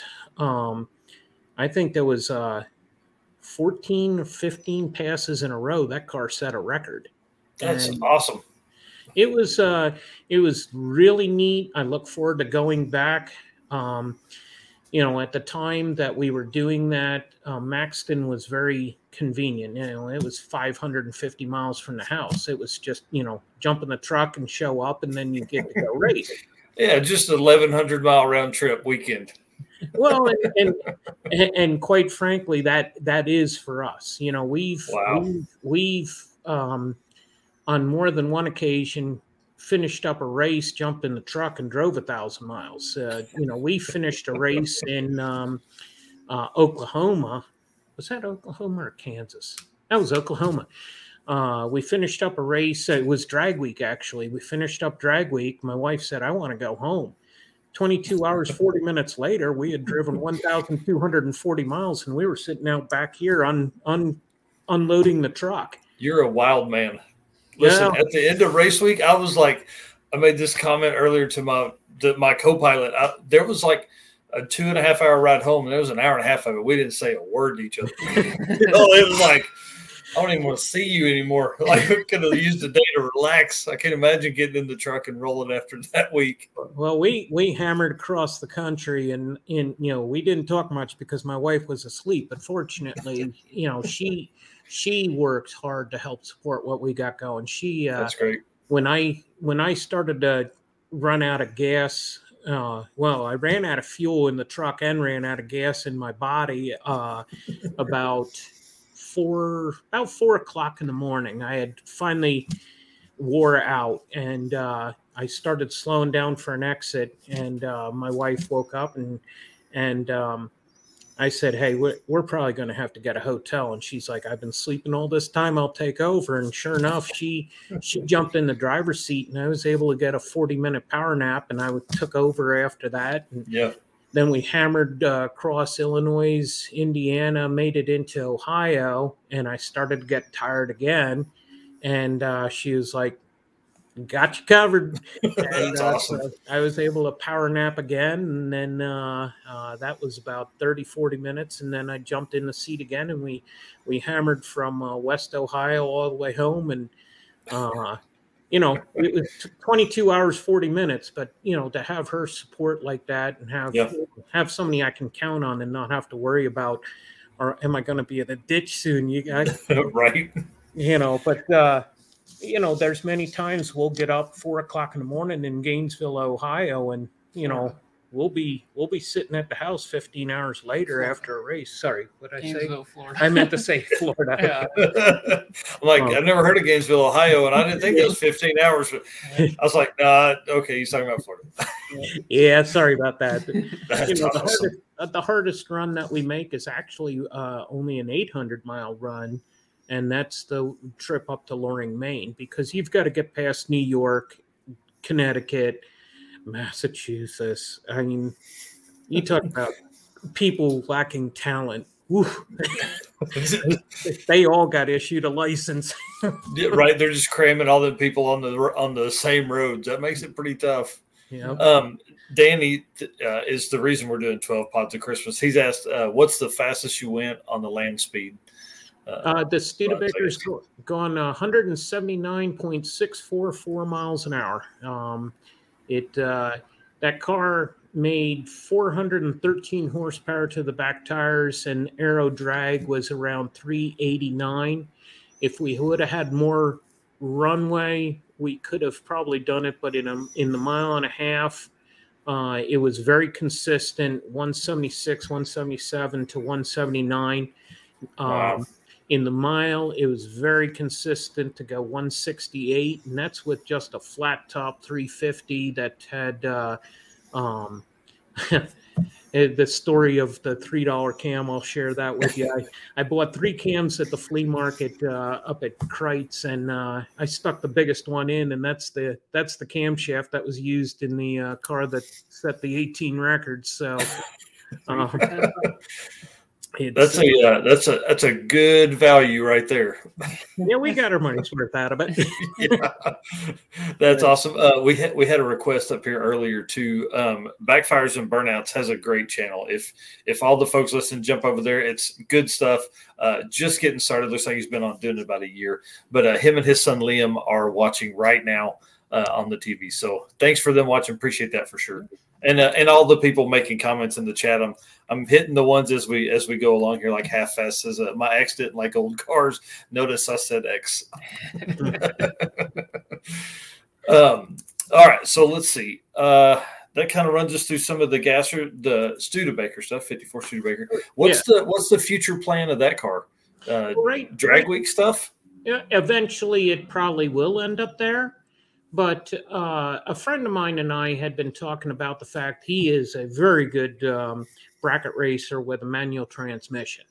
Oh, nice. And he's building a business, and ultimately the opportunity to build a separate car doesn't it, it doesn't line up with his current uh, yeah. uh, equations. And I'm at a point where I want to get back into bracket racing, but I want to also be involved with nostalgia racing. And I wouldn't mind going back to Drag Week with a car that would fit into the Gatzer classes. Yeah. And with all that said, I knew that the Studebaker was not going to be going back land speed racing. I had learned enough about the car that um, with the limited horsepower that I had, I couldn't carry a heavier uh, weight to keep mm. the car stable. And similar cars to ours at one sixty miles an hour have about a five hundred forty pound tail lift. And at one eighty miles an hour, it has a seven hundred ten mile pound lift. And when you look at pictures of our car going through the top end of the track, that back end is jacked up in the air so high, it it it's it's almost scraping the nose. And what I was finding is um, I was spinning the tire from one sixty miles an hour up so bad, my tack would jump from seventy-three hundred to eighty-one hundred, and we were wow. we were pounding transmissions out of the car mm-hmm. because it was it was going from seventy-three eighty-one, seventy-three eighty-one, seventy-three eighty-one, and every time it's bouncing off the rev limiter and then re-hooking up, it's just pounding the transmission. And we, um, yeah. we we knew that to be more competitive, you had to throw weight, which means more power, or you put a tail wing on it, and we're thirty miles an hour under those records. Could wow. we have pursued them with downforce? No, because we still didn't make the power. So yeah. ultimately, our next opportunities are going to be in a more modern design car. It's a third gen Camaro. The car is probably fifty percent built at this point. We've got the cage. So, so are you guys, are you growing it? Are you growing the mullet? Come on. No. Come on. It'd be awesome. I, I, I lived through that up. era. I don't need to go back. That's awesome. Truth, truth be known, it was long enough down my back that uh, they were longer than the shears, and that only happened once. But no, it's um, that that's a very it, it, the choice for that car is, you know, economical platform, very good uh, uh, aero numbers, all things considered. When you look at the uh, development that the um, aftermarket did, working with G M to create the IROX for the series and also for the IROX Z, yeah. uh, there is some very good uh, information available on those chassis to help make that a formidable chassis. And the fact that I could pick one up for three hundred bucks was that's, that's, I was going to say we're in that window where that third gen is, is oh, yeah. like, you know, it, there's going to be a point where it's going to come up, and nice ones yeah, now bring big money. They're, they're yeah. starting to. yeah. Yeah. They're, they're, they're, they're, it's funny when, when I, we travel all over, third gens up here are starting to get hard to come by, and you go down south and they're, they're more affordable yeah, and yeah. you they're can't in every trailer park. You can't touch a Tri Five around here. And I run down to Florida and I end up dragging one home because it's it's, yeah. it's so upside down from what's going on here. But, you know, I, I personally like the third gen. Um, mm-hmm. They were brand new as I was uh, going through um, college or excuse me, through high school and then into college. And uh, the first car that I looked at when I got out of school, it's funny. Now I'm going to go sideways on you here. Um, we got time for that. I don't care. I started college nineteen eighty-three, and it happened to be the week that Chevrolet introduced the um, uh, Monte Carlo S S. Mm-hmm. And I promised myself that I was going to buy myself one of those when I make it through school. And I got through school, and I got out, and I started looking for one, and I couldn't find one, couldn't find one. So the first car I actually looked at was my second love, and that was an IROC Z. And uh, I climbed in the car, drove it around, and it was a three fifty um, powered one. It was mm-hmm. the good one. Yeah. And it didn't take long to make the decision that this is not going to happen. I'm going to hold out. And fortunately, I ultimately did buy my S S, and uh, both the boys were brought home from the hospital in the back of that uh, Uh, yeah, one of them. Yes. So, yeah. Um, you know, we put one hundred six thousand miles on that thing, and ultimately it got traded in on a uh, tourist wagon. What? Oh I, I, didn't, I didn't buy a minivan. I'm still cool. yeah. Now, uh, was that the the U F O tourist wagon, or no, was it the one prior? Pre-U F O. okay, okay. I can, we'll let that slide this one time. It, it, it, it was it was it was something we needed at the time between both oh, yeah. boys. You know, it's it's my I again I give my yeah, wife even though a Monte Carlo door is eleven feet long, it's still pretty hard to get car seats and little kids in the back. And that's exactly what happened. I, I was I I I spent a lot of time on the road working.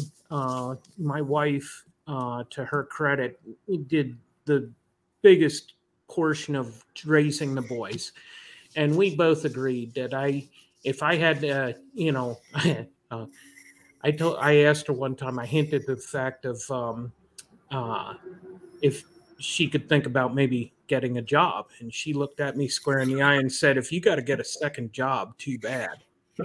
And from that point on, I took every hour of overtime that I could at the place where I was at. And I, I spent a lot of time on the road and a lot of time doing uh, working. And I got off the road and I was in the living room, and Paula was trying to get the boys into the back of the car. And I looked out the window, and, and she is literally struggling to get both the boys back there and all the stuff and get them buckled in. And I thought, this is not going to continue. So I went out to the garage.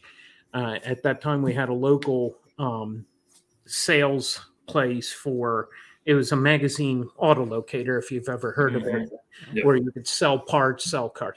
I put every part I had in the garage into the next issue And within a week, I had sold everything off, and we traded the Monte Carlo in and got the wagon. And it was a tough pill to swallow, but in in yeah. you know, all credit to her, she put up with that without complaining one single time. And yeah, and uh, uh, we needed a wagon. We were we were a family. What's What's funny is you go from Monte Carlo S S. So there's a there's a kid down the street from your house that that car drove by, and you don't know him today, but he that is his car that he'll buy one day, right? And then he doesn't see it anymore, and he's like, where did that car go? And he rides his bike down there and sees a tourist wagon, and it's like, what has happened? Well, at least I uh, at least I had the fifty-six with the big block in it, so. yeah, yeah, yeah. That that makes a big difference. Yeah, two, two fun cars makes it kind of tough for dailies. Uh, that that's pretty wild.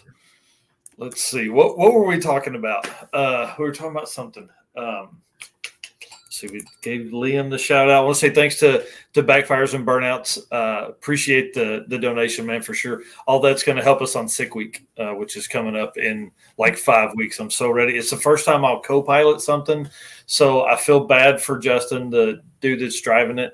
Uh, he's we're taking a twenty-nine Model A with a three fifty and a six seventy-one on it, so it ought to be pretty fun. Absolutely, cool. Yeah, not not going to be fast. Turbo three fifty. I think three forty gears. It's got like eighteen inch Mickey Thompsons on the back and green flames, flat black, you know. So it, it ought to be a ton of fun. But to be around, you know, there's three five second confirmed cars that are going to be there. It's going to be, it's going to be pretty wild. It, it, it, that community is one of the greatest communities to be oh. tied to. Not, not only do you have that common interest, but The, you have the common goal, and that is to get everybody there. When yeah. when we did that, and we, I can only compare that to the land speed community. Mm-hmm. Everybody is going so far to go where they're going, and everybody has that common goal to set a record. Yeah, and the unity and the lack of um, lack of attitude, the lack of Uh, ego, ego. Yeah. is yeah. absolutely phenomenal. The, I remember we broke down in Oklahoma. Um, oh my gosh, that was what, two thousand eleven. We had made it up out of Amarillo, Texas, and we we broke down in the desert. No, I, we didn't break down. We ran out of gas in the desert in um, Texas, and that story is a blast to tell. This the, the farmer whose house we stopped in front of, um, he pulls up to us on the wrong side of the road, and I'm almost like, hey, dude, you know, there's like three hundred cars coming this direction. And he's like, eh, nobody drives up this road. I was like, no, you don't understand. There's a lot. And I just happened to be one of the first guys out. So I'm, I'm filling up our Henry J, and there is nothing out there except cactuses and He, he, after talking to him for a little while, he says, well, if you need anything, that's my place over there. I look, I was like, that's over a mile away. And he looks at me, he says, well, my driveway is a little over a mile long. And, and I look down the road, and it's like, it's a mile down to his driveway. I was like, man, you must have a big place. He's like, nah, I got one of the small places. I was like, oh my God, dude, you're in big sky country. He, he says, well, I only got about twenty-five hundred acres. And I'm like, that's a small place? What's a big place? He says, oh, all my neighbors have at least nine thousand acres. I'm like, jeez. So we get out of, we get out of Texas, we get on up into um, Oklahoma, and we ended up picking up a miss in the engine that ended up shutting down the engine. And mm. there were ten guys who eventually had caught up to us. They would not leave us yeah. until we were in a safe place, and almost had to give them permission to go on yeah. to their hotels. Yeah. And that camaraderie and that commitment to each other, the only other place I've ever felt that level of commitment is in land speed racing. Yeah. The people, your competitors, your uh, fellow racers are so committed to your success yep. that if you haven't experienced it, you have missed the better part of our sport. Yes. Yes, one hundred percent. And the cool thing about, like, I haven't done any land speed stuff, but I know drag and drive. And even your the people within your class, they want to beat you at your best. Yep. You know, we're always in unlimited because the cart doesn't have any body panels.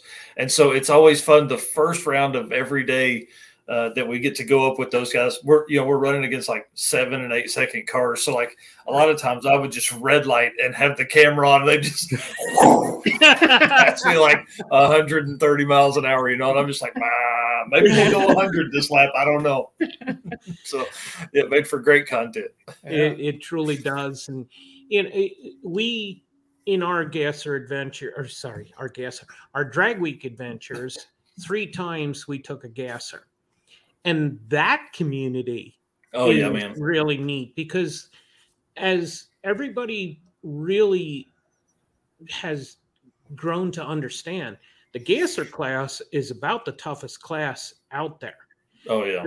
The cars are the most difficult to drive. They're most affected by the weather. They're the most affected by crosswinds. And, you know, when, you, when you're coming across uh, Kansas and you're pulling into Dodge City and you have to hit the brakes so a tumbleweed can go by and you're sitting there going, I thought that was in the movies. And it's it, it's happening live. But yeah. you go through the prairies and you go through some of these uh, areas, those cars are difficult to... I can to, only imagine. And... Um, you're, that, you're, that's not the that's not leading edge technology for front suspension. No, buggies uh, buggies have a lot in common. yeah, but it, it it it forces you know. Fortunately for myself, I I grew up in the era when um, a lot of straight axle stuff was very common at the drag strips. You know, it, the gasser classes had ended in seventy-one. But in seventy-seven, when I started going to the drag strip on a regular basis, there were a lot of those old cars still around. Yeah. And the end of the gassers were um, all low to the ground. And uh, they weren't these freak shows that you see today out there that people, you know, if it's got a straight axle, it's a gasser. Oh, yeah. It's not. So our, our, our, Uh, the title of that video that you were referring to, It's Not a Gasser, is more to poke fun at the folks that claim everything mm-hmm. that a straight axle is. Truth be known, that car was a drag car in nineteen fifty-nine through the early sixties, and it was an old gasser. But That's cool. it, it's not something that you stand on without having all the documentations for. So back to my friend, as we talked about um, the fact that he's a good racer, he runs a manual, can't afford a car. I wanted to do something with the car, and it just made sense. Let's make this a bracket car with a straight axle that I can run at drag week because the rules aren't so stringent there that you have to be period correct. You have to have yep. a certain group of parts that is synonymous with an older car. But you don't have to have the gasser police looking over your shoulder going, that's not a real gasser. Yeah, it needs a generator. it's, it's, uh, I appreciate the guys who race in those series that are dedicated to the um, more authentic appearance. But at the same time, they allow way too much stuff in that wasn't real. Let's Let's be truthful here. If it was built after seventy-one, it's not a gasser. It's gasser style. yeah, that's, that's probably the best way to put it. And, and in that video, you talk about that a little bit. And I think that was probably the best way to word it. And then you know, uh, I think I'll end up building a freak show, as you say, because well, uh, street who, who doesn't like this and yeah, street, movies. And, I love street freaks, but call street freak a street freak. You know, the the the uh, hemi-grammy. Is a yeah. street freak. Uh, when you look at what happened to a lot of the um, uh, gassers, uh, or uh, they got their noses lowered. Most of them were race cars that were kept racing, or they ended up in a museum because as the rules changed, the cars weren't legal. Yeah. you know, that the emulations are important. You know, the true period of time that they're trying to make their cars look like they came from, they had stock frames up until sixty-seven, sixty-eight. Oh, wow. And in sixty-eight, it, I have a copy of all the rule books. It wasn't until I knew I liked you guys. I, it wasn't until late sixty-seven when you actually saw guys not running front brakes and you started to see spoke wheels on there. You never saw a spoked wheel on a gasser from the mid-sixties because they wow. were all required to have front brakes.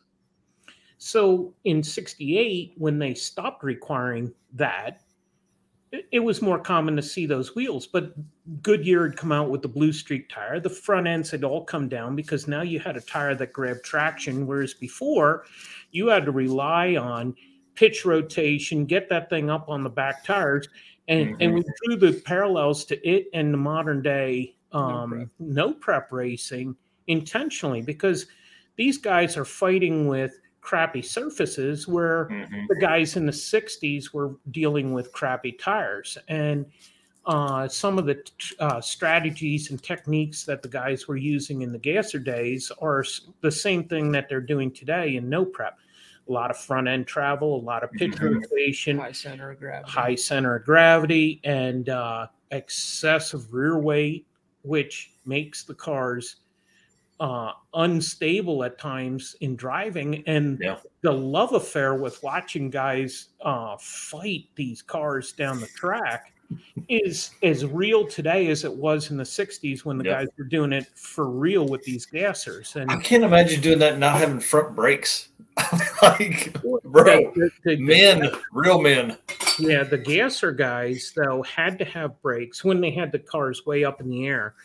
Um, The, the the premise of that class was that it had to be a street legal car that ran on gasoline. And as you watch the transition of the class through the years, um, they didn't have to be street legal. Mm. That opened up the headers. You know, if you over, see the the dump offs, you know, the, the early cars had exhaust systems with pipe dumps because they had to be street legal. They had the factory inner fenders. They had working uh, windshield wipers and all that. That stuff all disappeared going through the, the sixties. And the cars, um, then the you know the high nose position as the power levels went up and they mm-hmm. uh, started getting some real serious power levels in them, they had to get the cars up onto the tires. And when when the Blue Streaks came out and the traction was there, they were able to bring them back down. But by then, there was a lot of people focused on uh, get the original frames out. If you look mm-hmm. at uh, George's... How, uh, how many bumpers were ripped off the first couple of times those dudes went to the real tire? Like just well, you saw a lot of uh, creative wheelies, uh, wheelie bars, and uh, tires back there. You know, they were hard mounted to the uh, chassis; they weren't spring loaded like uh, the wheelie bars of today. And they would literally jump the back tires off the ground, mm-hmm. uh, getting onto those back tires. But you know, it, just to conclude that. The the earliest version of that Mustang that George had actually had the Willys frame in it because the the factory frame, a factory frame, not the factory frame, rule was still in play. And that that car was built onto an old chassis, and it was the very next year when uh, they allowed for the uh, tubing uh, that got used. And so you look at a lot of lot of cars that are being built today, they're sky high and they got box tubing front ends. And I I'm not the gasser police. There's there's enough people out there to whine and cry about what the rules should be, but it it it it's really interesting to see the the the confusion that it's causing. Um, anything with a straight axle as a gasser. Oh and, yeah, immediately. And, and hence the video name. It it's just You, you got a car that was there, and we're not calling it a gasser. So, so you guys will take that. And that, are you going to keep the setup that's in it? Then it's just the, you said flat top three fifty setup. Or are you going to? Yeah, we'll, we'll, that's we'll cool. keep that in there. We'll see how that runs. But uh, by the time it's ready to run at uh, Drag Week, um, because I, I loved being in the in the gasser class. We took yeah. a Henry J and the Studebaker, the sixty Studebaker Lark that we had, um, and uh, those those were real fun cars to take. But as far as a power plant, we may end up putting a three eighty-three in it. Uh, it'll yeah. it'll be small block, and it'll be something that can turn some R P M, but it won't be so radical that uh, I need to worry about my valve train. Right yeah. now, that engine, you know, running a six fifty lift cam in a small block is no big deal. You can you can drive that thing for across the country and not have mm-hmm. to worry about it with modern valve springs. But yes, yeah, yeah man. That, that that car um, that car was actually a race car uh, that was started in nineteen seventy-one. Uh, the last time it was driven on the street was nineteen seventy. It was used as a uh, Uh, insurance salesman's uh, daily driver, and then nice. turned it into a uh, a hot rod, uh, and he put a two eighty-three out of a sixty-one uh, uh, Chevy in it, and had fun. It burnout mobile, did a little bit yeah. of racing, and then you know as his life progressed, he threw it into a barn, and through unfortunate circumstances, um, that vehicle was taken. Somebody's yeah. What's what's hilarious is the sheriff's department is literally right across the street from me, and like we hear that all the time. Like it's like people just intentionally just there's a stoplight, and then uh, right at a quarter mile it's the sheriff's department. So can't catch me. yeah, right. Like okay. It, it, it works out really well when I'm testing tires on the old truck because I'll pull out and I'll like kind of give it the look and then just mad it and it yep. you know. You know how turbo L S's go. Oh yeah. So you know that that it, that that thing ended up being pulled out of the barn it was stored in and shoved behind the barn, and it sat there so long that the engine filled up with water. It rusted out the cylinder walls. Yeah. Wow. So, uh, you open it up and the the, the rods are just laying on the outer walls. Oh, it was it we was took the drain plug out and it was just like water. Water, water, water, water, water, water, water, and then oil. yeah. That's crazy. Um, I, I do want to answer Dirty Panda here. He had said Rob Lipinski. I don't know if you guys know him. He's got like a fifty-two or four uh, yellow Chevrolet. He calls it Old Yeller. That's twin turbo L S, uh, yeah. the gasser car. Yeah, uh, he he is going to be on. He's going to be our, one of our first guests of twenty twenty-two. Okay. Cool. Yeah, he, he's a great dude. I love their family. They're building a, uh, I think it's a Henry J, but it's getting like a full twenty fifteen Camaro interior in like six cylinder engine and, and uh, suspension and everything. Really neat car. Nice. Nice. Yeah. Yeah. They, uh, they have, their brains are like y'all's. Like they're like, we can do this. And they just, he just starts doing it and it's, it's pretty neat. They've got a, a cool, um, their channel is Twisted Iron L L C. So, okay. anyways, yeah, but he'll be on too. So, okay. so that's exciting. Yeah, you know, I got to get all my gasser folks in here. Yep. um, you guys want to pivot real quick and talk about some grassroots motor motor sports and how you got involved in that and what all classes you've ran and things like that? Yeah, yeah. We um, in two thousand four. Well. In two thousand two, a good friend of ours ended up going to the competition. And that year they had a special class, the two thousand two B M W, mm. in a, you know, to celebrate. And when he got down there, he called up and he said, these people are your people. Because he knew that I enjoyed the low buck racing. Always have, always will. Yeah. I really appreciate uh, when a person uses their noodle instead of their wallet. But yeah, um, when he came back, he he had he was so convincing that uh, I should participate. I, I I surprise, surprise, I picked up a Nova for fifty bucks. And I put the whole I knew thing, I liked your style. Yeah, giddy up.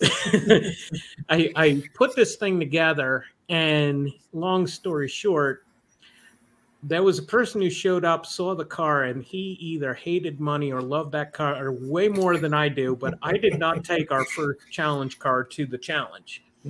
So uh, it got sold. That was two thousand three, two thousand four. I was given a uh, Chevy Nova.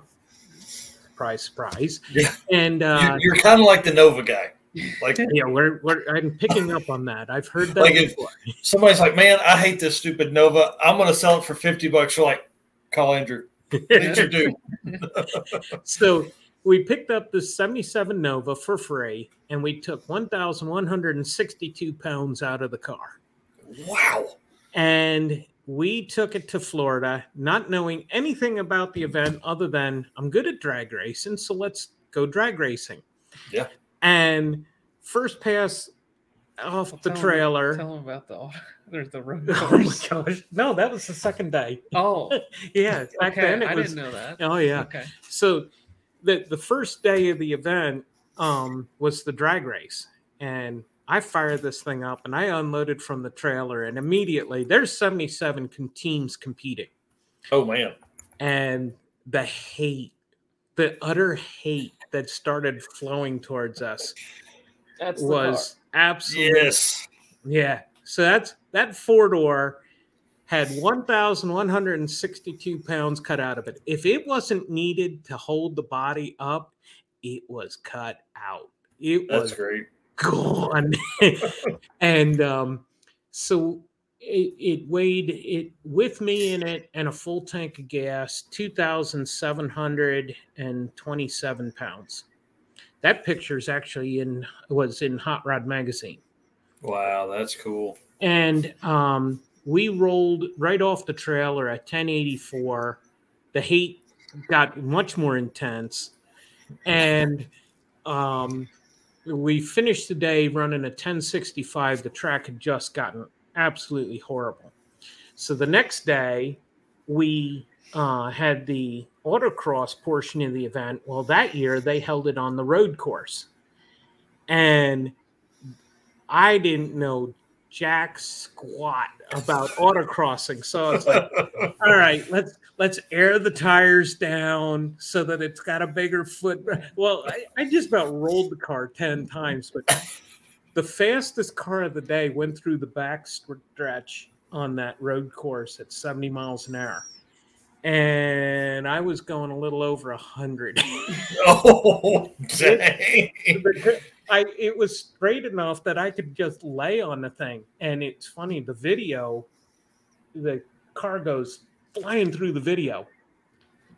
And then the smoke starts coming up in the background. I had disappeared from it so fast and and um, slammed on the brakes. That thing, uh, out of seventy-seven cars, we finished like sixty-third in the autocross. Nice. But our drag race score was so good, we finished eleventh overall. It was it was such a hoot that we uh, we just fell in love with the event. And, yeah. Um, you know, we've been participating in it. It's what, seventeen years have gone by. We've been down there fourteen of those years. But that's great. Uh, I think four times we took multiple cars. And there in is another community where everybody is so yeah. committed to try and help each other uh, succeed to the point of taking parts off the car or, um, you know, our trailer is always lighter when we leave because so many people come over to get parts from us. Yeah, they're like, man, do you guys have X? And you're like, uh, yeah, actually we do. There you go. Actually, yeah, we do. Yeah, yeah. You know, these guys that are real local to the track, you know, they come over to us, travel, who have traveled a thousand miles up there yeah. to get parts. We That's fun. Yeah, right. Well, they're so close to the house, they're like, I will just run over. So what all events are uh, – you know, kind of wrapped up into grassroots motorsport, like actual event that, you know, weekend or whatever. That that challenge, it's just the drag race, an autocross, and a show. And okay, yeah, I, I knew there was three, but I, I couldn't yep. remember the last one yet. Yeah, the trifecta of crap. But um, yeah. the uh, the cars, the, the magazine is very focused on autocrossing. So anybody who shows up in a drag racing specific vehicle is going to stand out um, because they cater to the uh, the autocross. And uh, from that event, uh, Lemons has been created. Mm-hmm. Jump Racing has uh, been created. And they're all products of the uh, uh, or, you know, offspring of the, the Grassroots Motorsports Challenge. And when you look at uh, the Hoopty Challenge, where you've mm-hmm. got the three thousand dollars yeah, limit, Roadkill. uh, Roadkill's yeah. event, those are all um, you know, spun off of what has been created by uh, Tim and his staff. And, you know, again, I can't, I can't understate how awesome it is to have a group of people so dedicated and so uh, committed to uh, the racer. I can pick up the phone and call them and get an answer. And wow. we have such a tremendous um, opportunity to, you know, connect with them. And they shared their sport with us. Um, I had a tire question that came up in a recent conversation I had with them. And And uh, they're very dedicated to their re- readership. Uh, they have a tremendous forum following. And uh, uh, a lot of the competitors, there's even a page on their forum for the the, the two thousand dollars Grassroots Challenge. Yeah. You know, it, it has. There's another car that we built. Oh, that's awesome. Uh, the guy on the left of that picture, Al Unser Junior What? That's cool. Yeah, it's um, uh, they've had a lot of uh, uh, people in the industry be there, be part of that. It's it's a it's a real sensational event, and uh, they're they're committed to helping it grow, or you know, have it continue to grow. We we've seen some uh, uh, lower car counts in the last two years because of COVID. That yeah. uh, uh, You know, and what what part of the year is that event held? October? Typically the third week of October, mm. and it's held in Gainesville every year. Oh, that's cool. I mean, yeah. you, you're pretty good with weather at that point. I would think of uh, that year in Gainesville, that time we, of year in Gainesville. Yeah, we've been rained out three times on the drag race, and I can tell you that that thousand mile ride home is a long ride when you pull a drag car to Gainesville and have to drag it home. Yeah. What's but, the uh, what's the fastest you guys have gone in the, the two thousand dollars challenge? Like, uh, Calvin, uh, yeah. Calvin set the record uh, two months ago, six weeks ago. He set the record at uh, nine oh six at one hundred fifty miles an hour. Insanity, dude. It, uh, it was a...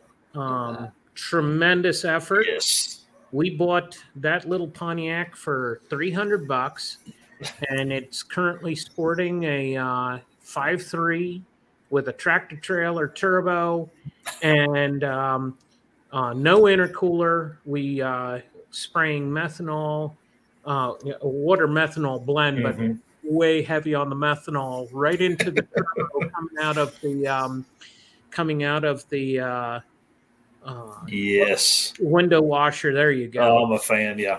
Yeah. And um, that thing makes just utter stupid power for as little as was spent on it. It's, um, uh, uh, what was it? seven dollars for the cam.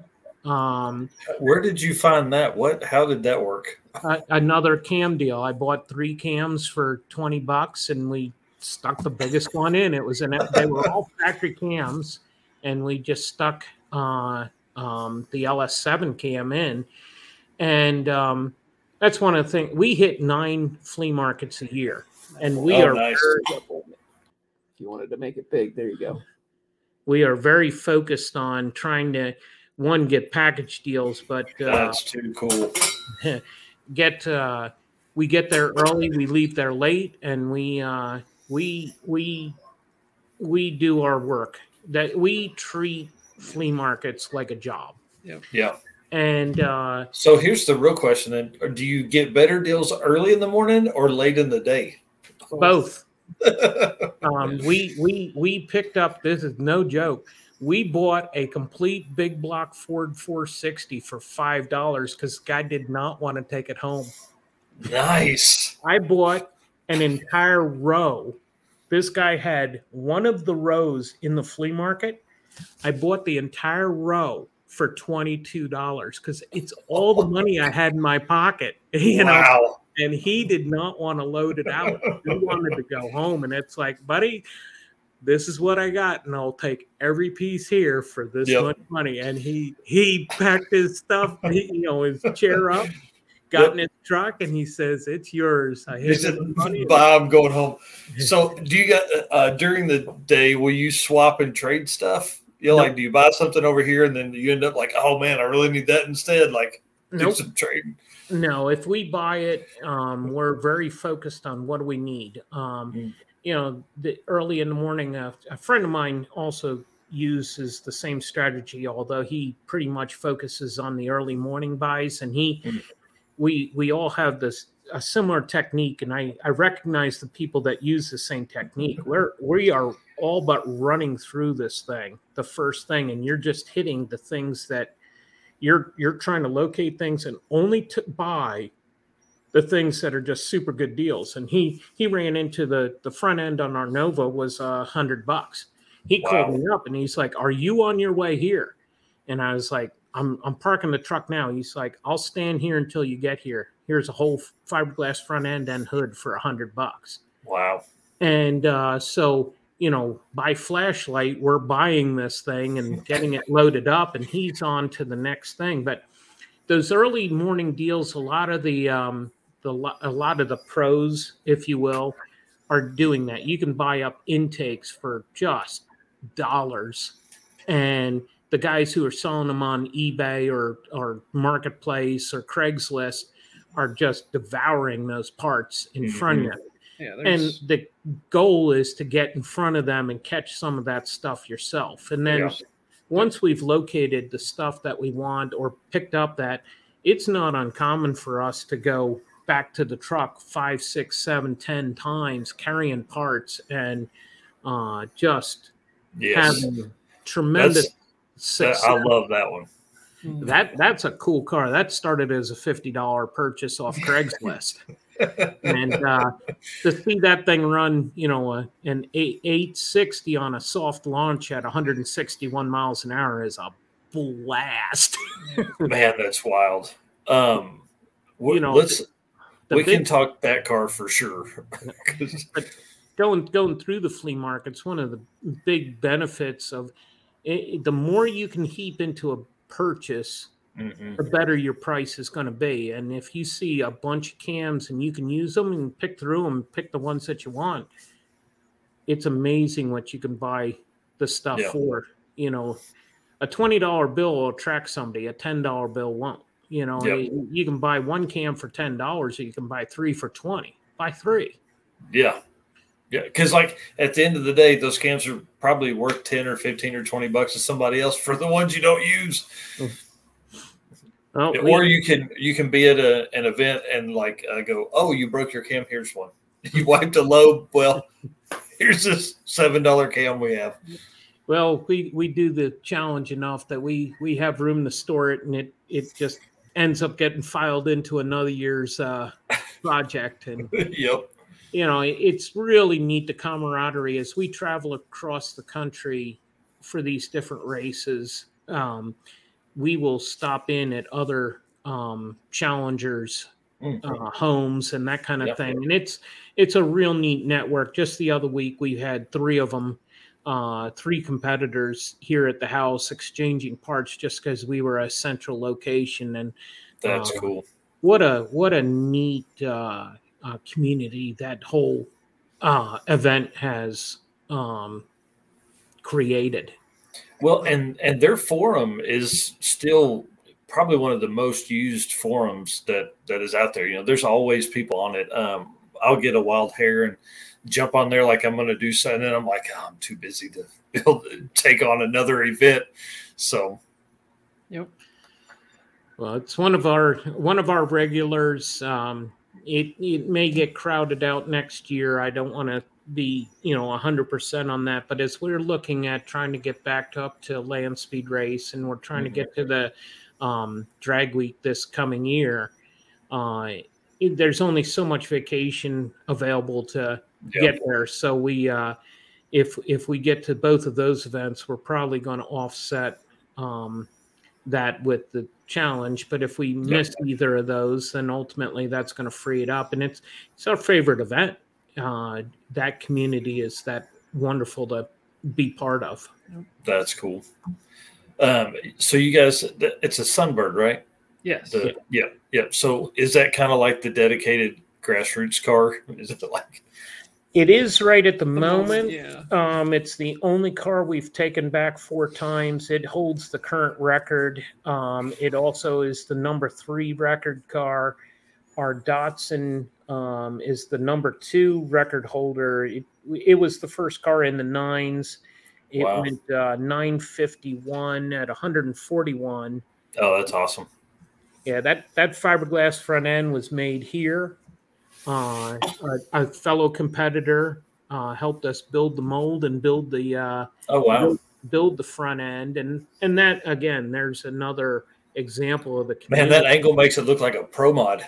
It, it's, it's a stretch wheelbase. It's a stretch yeah. wheelbase. A, a factory Datsun is ninety inches long, and uh, we doubled up the back of the fender behind the tire and made it one hundred six inches long. And wow, um, part of the goal for that car is nice. It, part of the goal for that car is it's eventually going to be a modified sport uh, land speed car. Mm. But while we still have no money in the car, we still wanted to use it for the uh, uh, challenge, and uh, okay. we got a wild hair, you know, strange place, and ultimately uh, we put our tried and true old uh, flea market three fifty in it and threw enough nitrous at it that it got into the nines, and uh, it was a uh, just a fantastic car to run. Um, that another. That was our two thousand ten car. That that car was being junked, and we drug it home. What, and what, is that an M G? Yes, M G B. Yeah. M G B. Yeah. Um, and we've had some incredible adventures on that. We had a uh, black Volkswagen Bug that we took. That I showed earlier. And uh, um, the one that had Al, Al Unser Junior Mm-hmm. Um, what what it, powered the Bug? A three fifty. Oh, cool. And uh, so... One one of the first the first event that it was at, the, the guy who interpreted, or the director of the event, he comes storming up to me. Andrew, Andrew, we have a problem. What's that? Rules say all major body panels must be present. Where's your fenders? I said, they're present. They're in the truck. Well, this man looked like a brake light. He went instant red. They have to be on the cars. I said, well, hold on a minute. I will cut. I brought a pair of tin snips. I brought the bolts. I will cut up a perfectly good set of fenders to bolt them on that car for a weekend's event. I ran out of time. I couldn't put them on. I brought them along. You tell me there's one single person that's complaining about it, I'll do it. But I really don't think that's the spirit of this event. And he calmed down. He looks at me. He's like, you're right. I'll handle this. So the next rule, in next year, he changes the rules. And it says, all major body panels must be present and on the car, ah. which, which created this monster. that, that's a Volkswagen Bug. Man, that's such a great-looking car. We chopped every panel up on that car. We chopped the top. I split the car down the center. I narrowed it an inch and seven sixteenths of an inch. You narrowed a Bug? Oh, yeah. They're just – pull that picture up. We, um, that'll take a little time.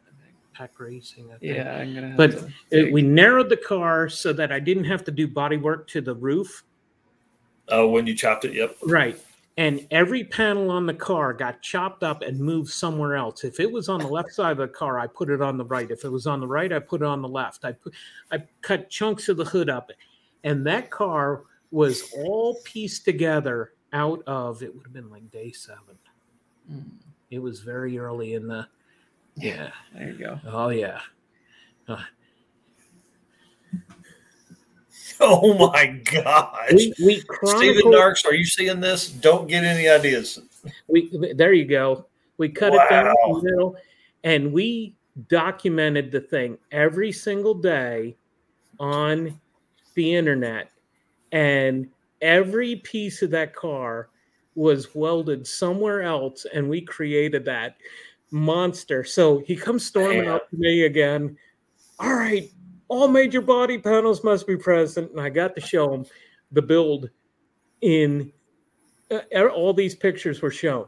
So the next where where, where can people find this uh, list of is this on the Grassroots? Yeah, pack racing dot com. Pack Racing, okay. Yeah, pack racing dot com. It's under the build sites tab.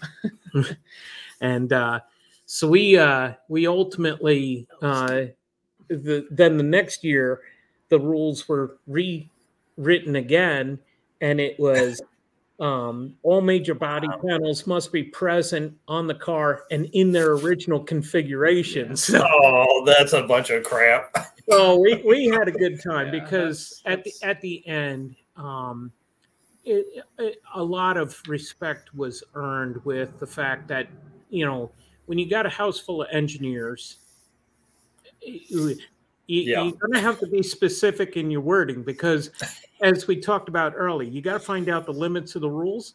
Yeah. Well, the limits of the rules were, you know, all major body panels must be present. They were. They were in the truck.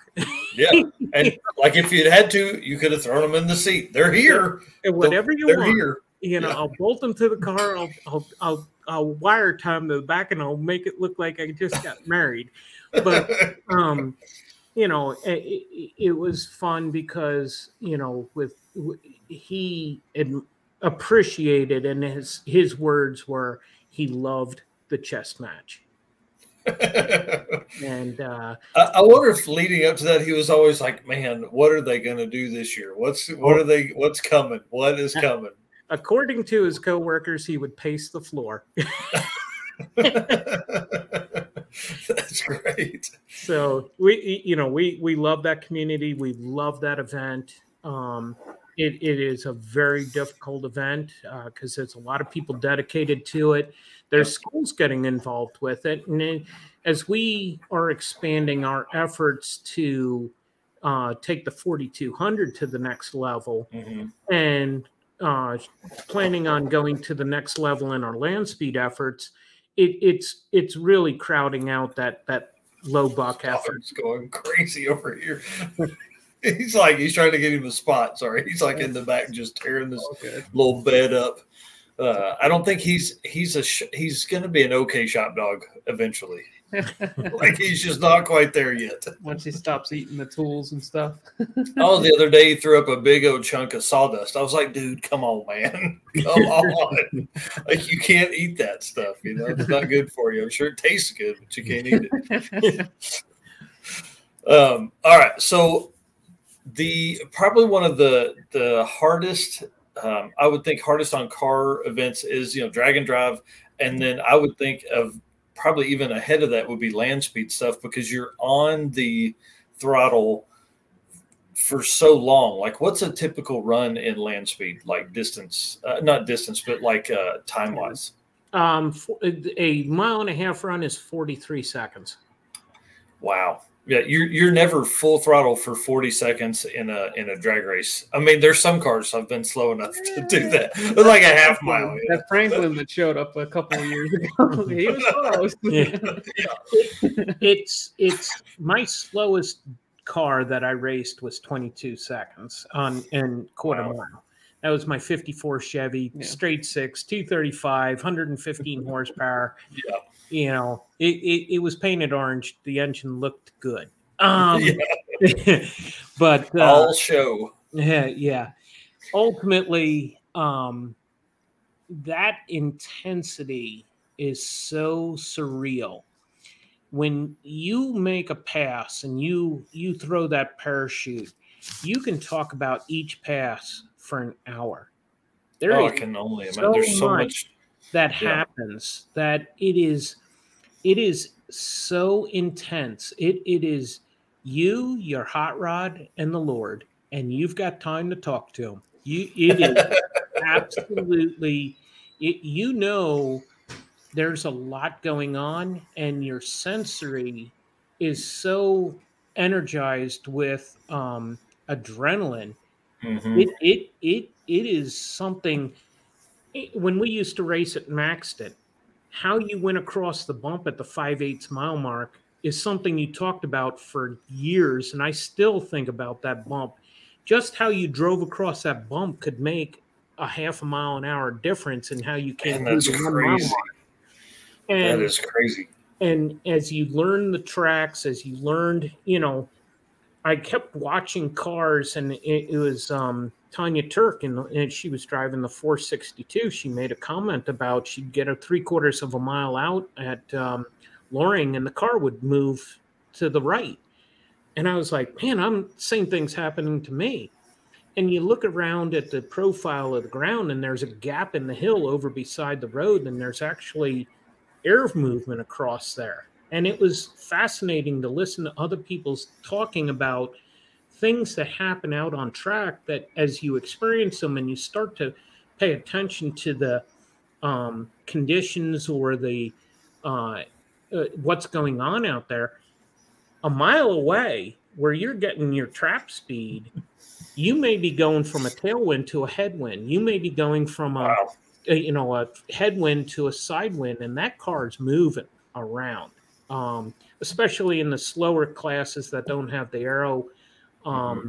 where you don't have the power to just thrust yourself into a stable. Um, it, it, that lack of forward thrust and losing that forward st- or the stability is is something that you got to experience to truly appreciate. So, you know, coast to coast stuff is a big like that's that's going to be an adventure that we're going to do in the next two years. Like, I'm just going to will it into existence, you know.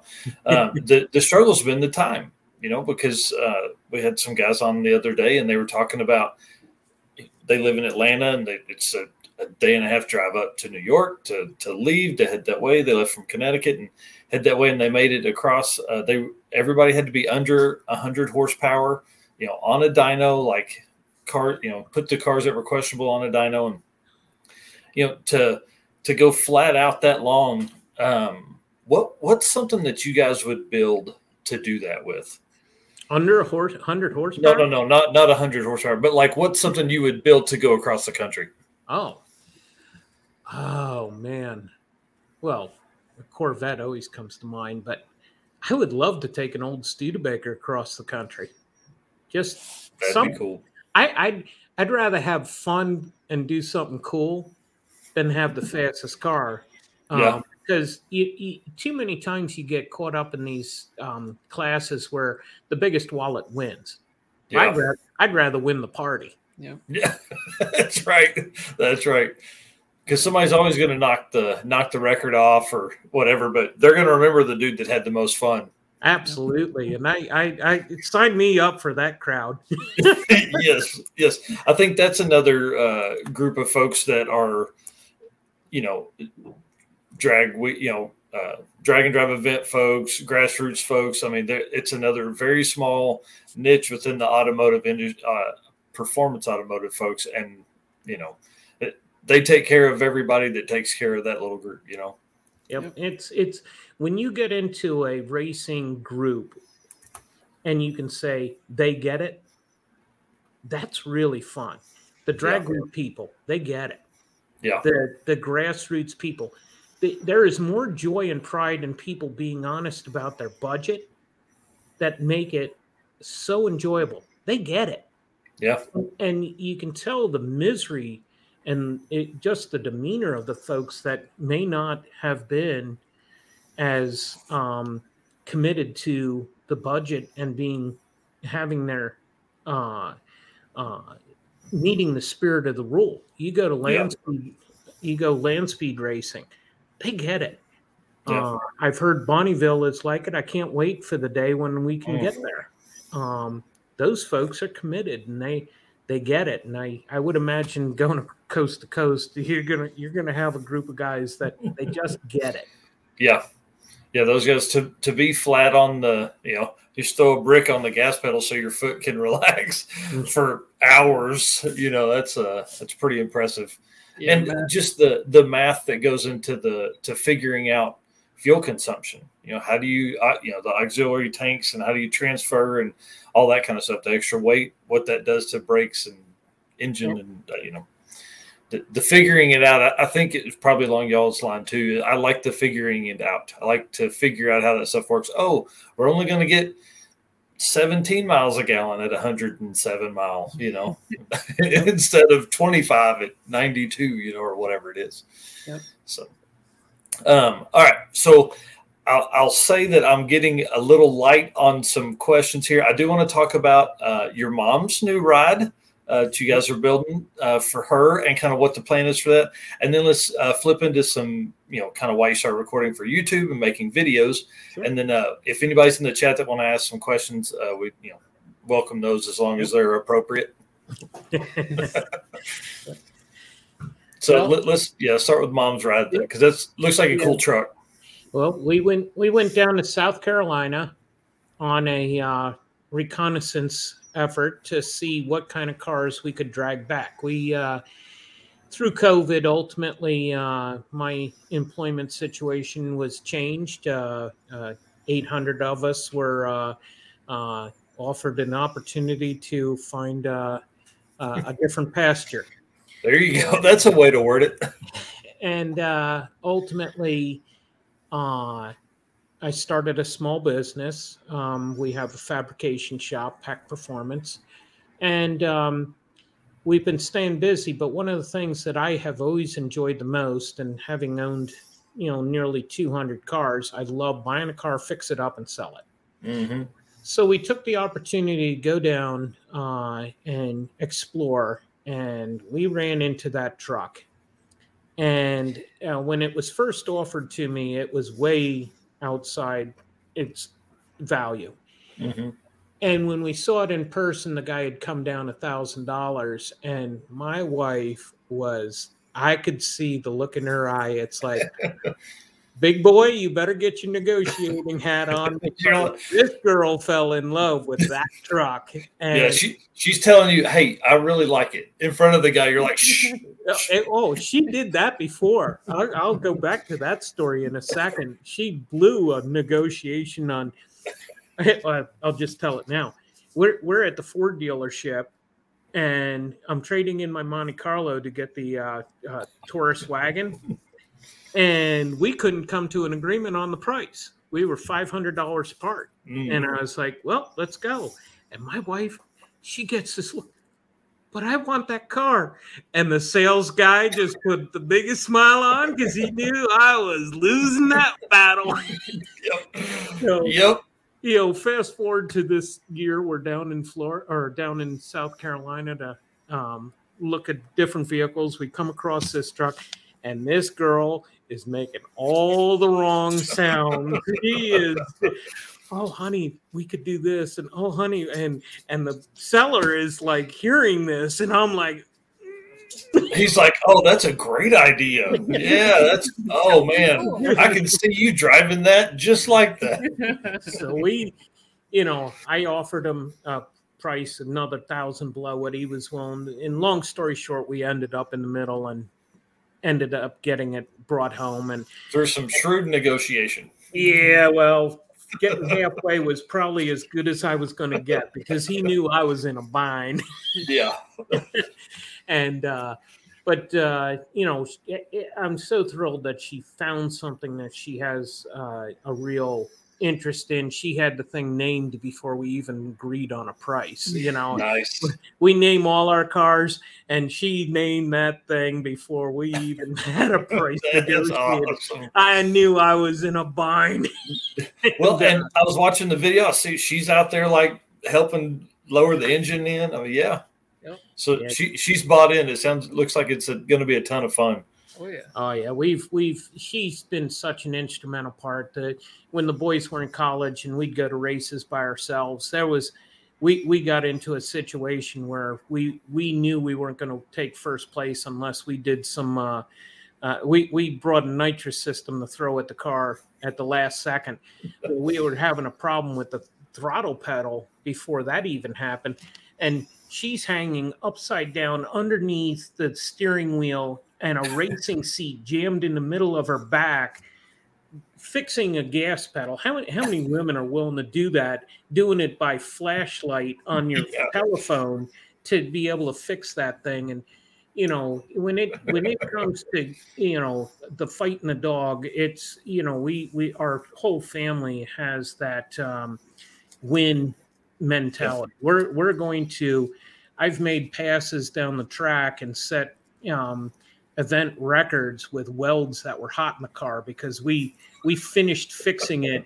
And as as Calvin's letting the jack down, I'm climbing in the car with my fire suit, getting nice. to staging lanes to make a pass. It's it's we will do what it takes. And she she has that fire in her belly. She she is That's a awesome. supporter. And uh, um, so while she's not going to do as much of the bull work on the stuff that, you know, we're going to do, she she is right there helping us out. And it's it's the whole family effort that makes the difference, yep. whether it's she's running the pickup materials or uh, getting bottles at uh, at the weld shop. You know, every ounce of effort counts. And, yep. you know, we, we've got a couple sayings around here.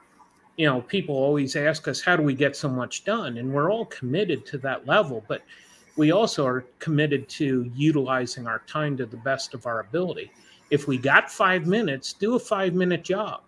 If yeah. you got ten minutes, do a ten-minute job. And you can you can create a day on a weekend if you mm-hmm. put five, ten, fifteen, five, four, three, ten minutes together through the course yeah. of the week. You generated hours that you get freed up. And yeah. with her being committed to try and help us make sure that when we get to the weekend and our high focus time is there, you know, if she's running an errand, she'll go pick stuff up. It's it's been a lot of fun to be have s- such a strong partner. That's awesome. Yep. So that's and then you know Matt says it all the time, an hour a day. Yep. You know. Yep. Yep. Yeah. So it's a sixty-six Ford F one hundred that we're building for, and we're putting a uh, a crate. One of the few crate motors we've ever put into something. Uh, oddly enough, we have done them before for how cheap we are, but those we actually won. Nice. um, but uh, yeah, putting a uh, crate L S three into it and a four L eighty E and a Holley Terminator X. And uh, I'm going to hook up traction control for her and all kinds of stuff so that, you know, she doesn't spin the thing out.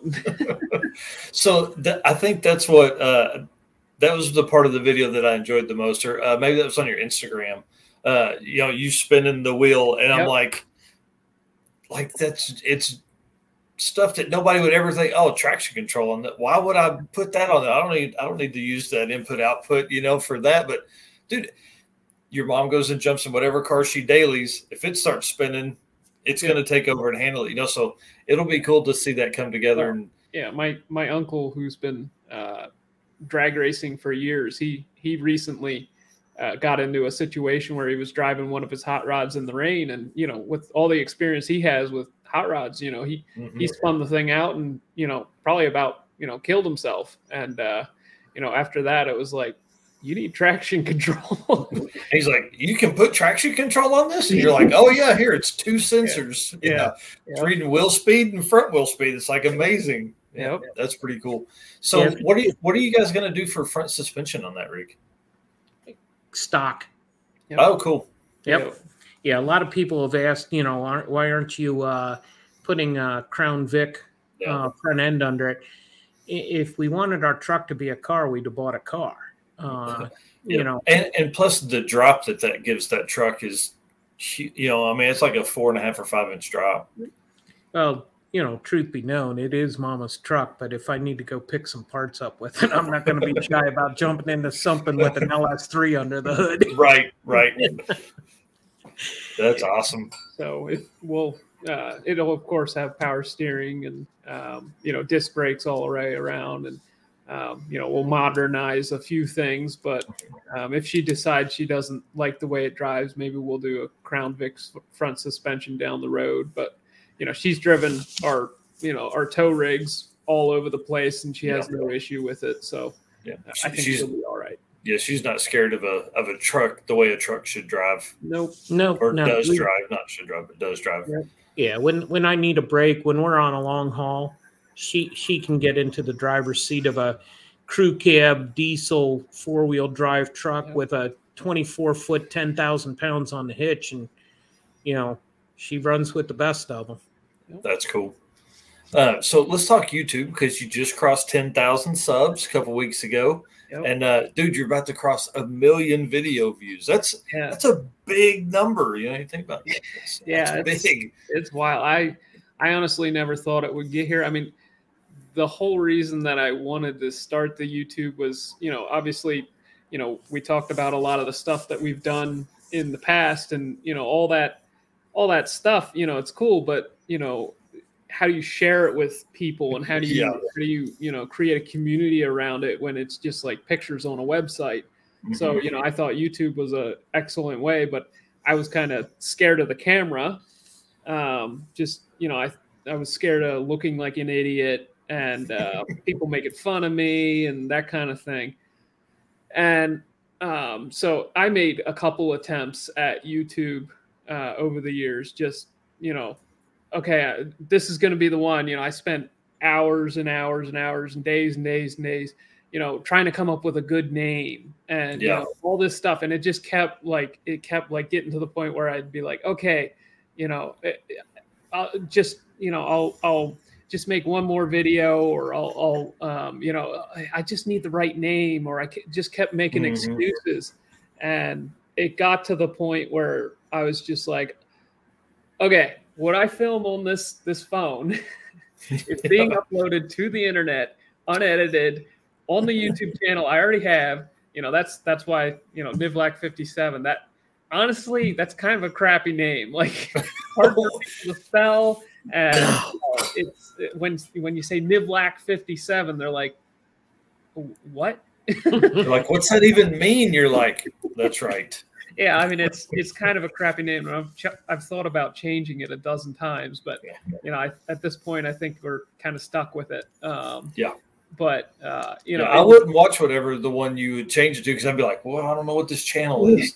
This guy's just like Nivlac fifty-seven yeah, with these cars. Yeah, yeah, yeah. So it just got to the point where I was like, I literally, I am uploading. You know, I don't care if people make fun of me. I don't care if I say uh uh uh uh fifty times, you know, it's just it's going on the internet, and yep. I'll figure it out later. And um you know, we got some decent success from uh the sloppy community. um mm-hmm. A lot of them, you know, jumped on board. You know, i i wanted to document the six cylinder conversion on my Studebaker, because I thought that would get a lot of attention, and that was, you know, I was still making excuses at that point. And uh Um, so I finally, you know, broke down. I'm like, okay, I'm just making a, a, a overview video of my Studebaker. And that was the first video that kind of took, a, took off. And, um, you know, as time has gone on, I've been trying to make it more and more, uh, quality content where, uh, it's yeah.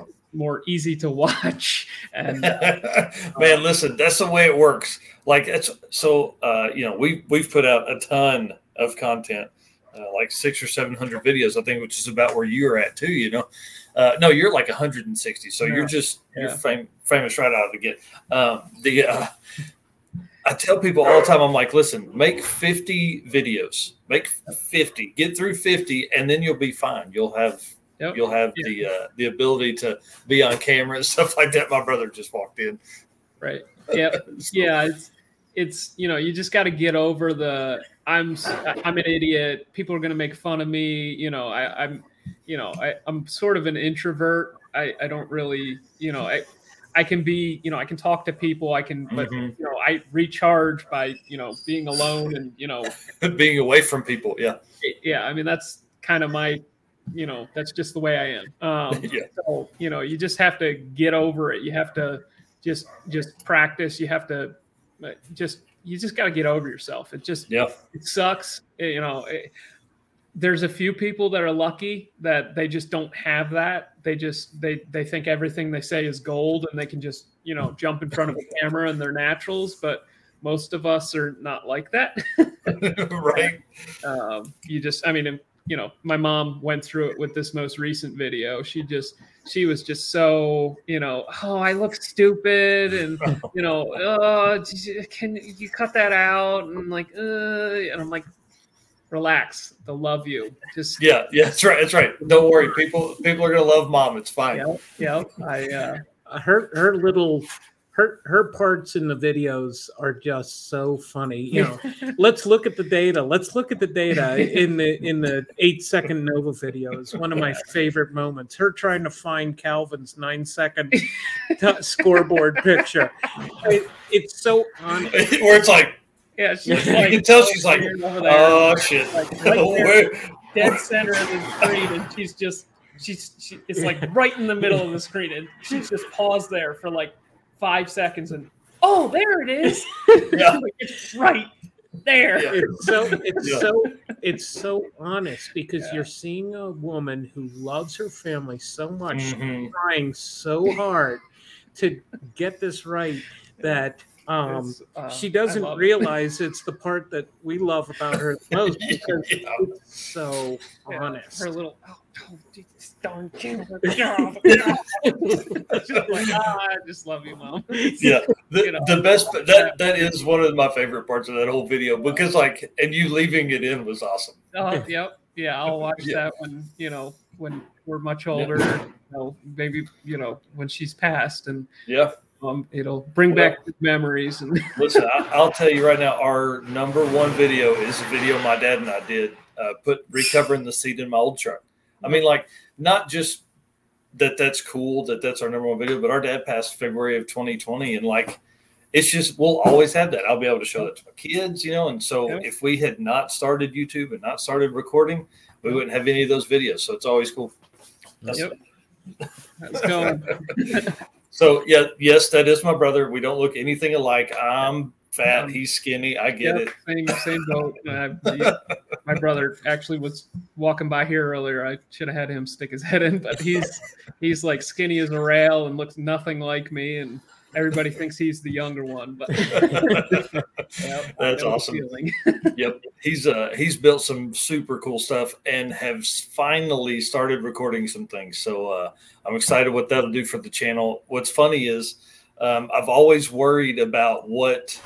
My inability for fabrication is going to rub, like people are going to think we're both hacks, and he's definitely not, but I am uh, I'm a, let's get it done. I don't care. That weld is ugly. It doesn't matter. Who cares? When I, yeah. When I, when I pop the hood on the old truck and people are like, oh man, why didn't you wrap these? I'm like, cause I didn't give a shit. Like I wanted to, I want, you know, our biggest thing with the channel is if I can do it, you can do it. I guarantee you can do it if I can do it. You know what I mean? Sure, and yeah. uh, and so if you know we built a log manifold for the truck, right? I mean, right, literally where I'm sitting right now, I, I built it right here and yep. chopped up pieces of exhaust pipe that had been rusty before, and I would grind the edge off and weld it on. And it's fifteen hundred miles, and you know, lots and lots of boost. Yep. Cool. So yeah, yeah, it's a ton of fun. Well, uh, it doesn't look like anybody has any questions. Does that mean we covered everything? I guess so. Well, I do want to say thank you for coming on. I, I really, really do appreciate it. It's uh, you guys are a big inspiration for a lot of folks, and, and for me too. It's it's cool to see you guys uh, pushing the the envelope there on the forty-two hundred. That reminds me though, you had said in one other video you may start looking at some four and five cylinder stuff too. Um, got, got some plans for that? Yeah, we we do. Um, It has to. It has to meet a goal. Yeah. You know, it, we can't just do it to do it. Um, oh, come on, man! Do it for us. Like, that's not the goal we're looking for. Right. And we've we've looked at the the four cylinders, being mm-hmm. that it's a two point nine liter, the uh, Land Speed Racing uh, E class, I believe is or is it D? No, it's F. F. F. F. Yeah. Yeah. F class in Land Speed Racing. The cubic inch limit is uh, one hundred eighty-three or three liters. Um, so wow. we've talked about doing one for that.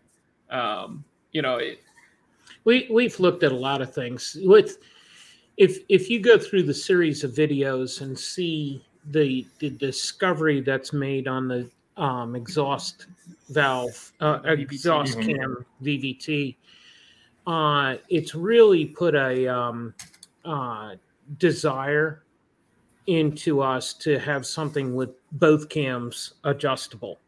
Mm. And uh, that's going to probably drive what the next engine's going to be, whether it's a, a B M W or a um, Ecotec or something. You know, me either, John. What? Sorry, he said John, John Hooper says he, he doesn't know what he's going to do when the twelve pods of Christmas is over. It's going to be weird not being on tomorrow night. Anyways, sorry. It's all good. You know, it that that's going to be something that's very likely. Um, you know, Calvin's driven my four ninety-six and fell in love with the power that it made. Yeah. We may we may jump into a big block build uh, or a series of big block builds just to, you know, we've got six or seven of them out in the barn right now that uh, nice. Really need some loving. And uh, well, I what I'd love to do, you know, it, it's the four and the five cylinder. You know, we'll probably get around to that eventually. Just mm-hmm. you know, it'll happen. But like you'll um, you'll come across one, then it'll fit yeah, at that time. Yeah, we'll yeah. find a Colorado or something that's yeah. like, all right, this is too cheap to pass up. But um, you know, something that I would love to do is, you know, all these guys with the stock bottom end L S's, they're pushing them super hard, you know, and I think it's it's a big part of it is engine management. You know, if if the guys back in, you know, my dad's day had access to the type of engine management that we mm-hmm. have today, you know, we got rid of the slate. Right. Yeah. Well, if they were able to do a timing map like we were able to do today, yep. where, you know, you can control the timing based on, you know, all kinds of conditions and that sort of thing. And, you know, have knock sensors and all kinds of crazy stuff like that. You know, what, what could they have done? And, you know, we take it for granted on the L S, you know, I would love to take like a, a four fifty-four or something old that's, you know, already has a good reputation for how stout it is mm-hmm. and just see what a stock one will do if you stick all that modern engine management on it. Um, yeah. I'd love to do something like that with, you know, obviously we're going to try and go faster and faster with the forty-two hundred stuff. It just, you know, it's, we still haven't broken one. It's that's crazy. Yeah. I mean, you're at seven hundred and you said seven hundred thirteen wheel. Yep. Yeah, I mean, and uh, that's the turbo four hundred, right?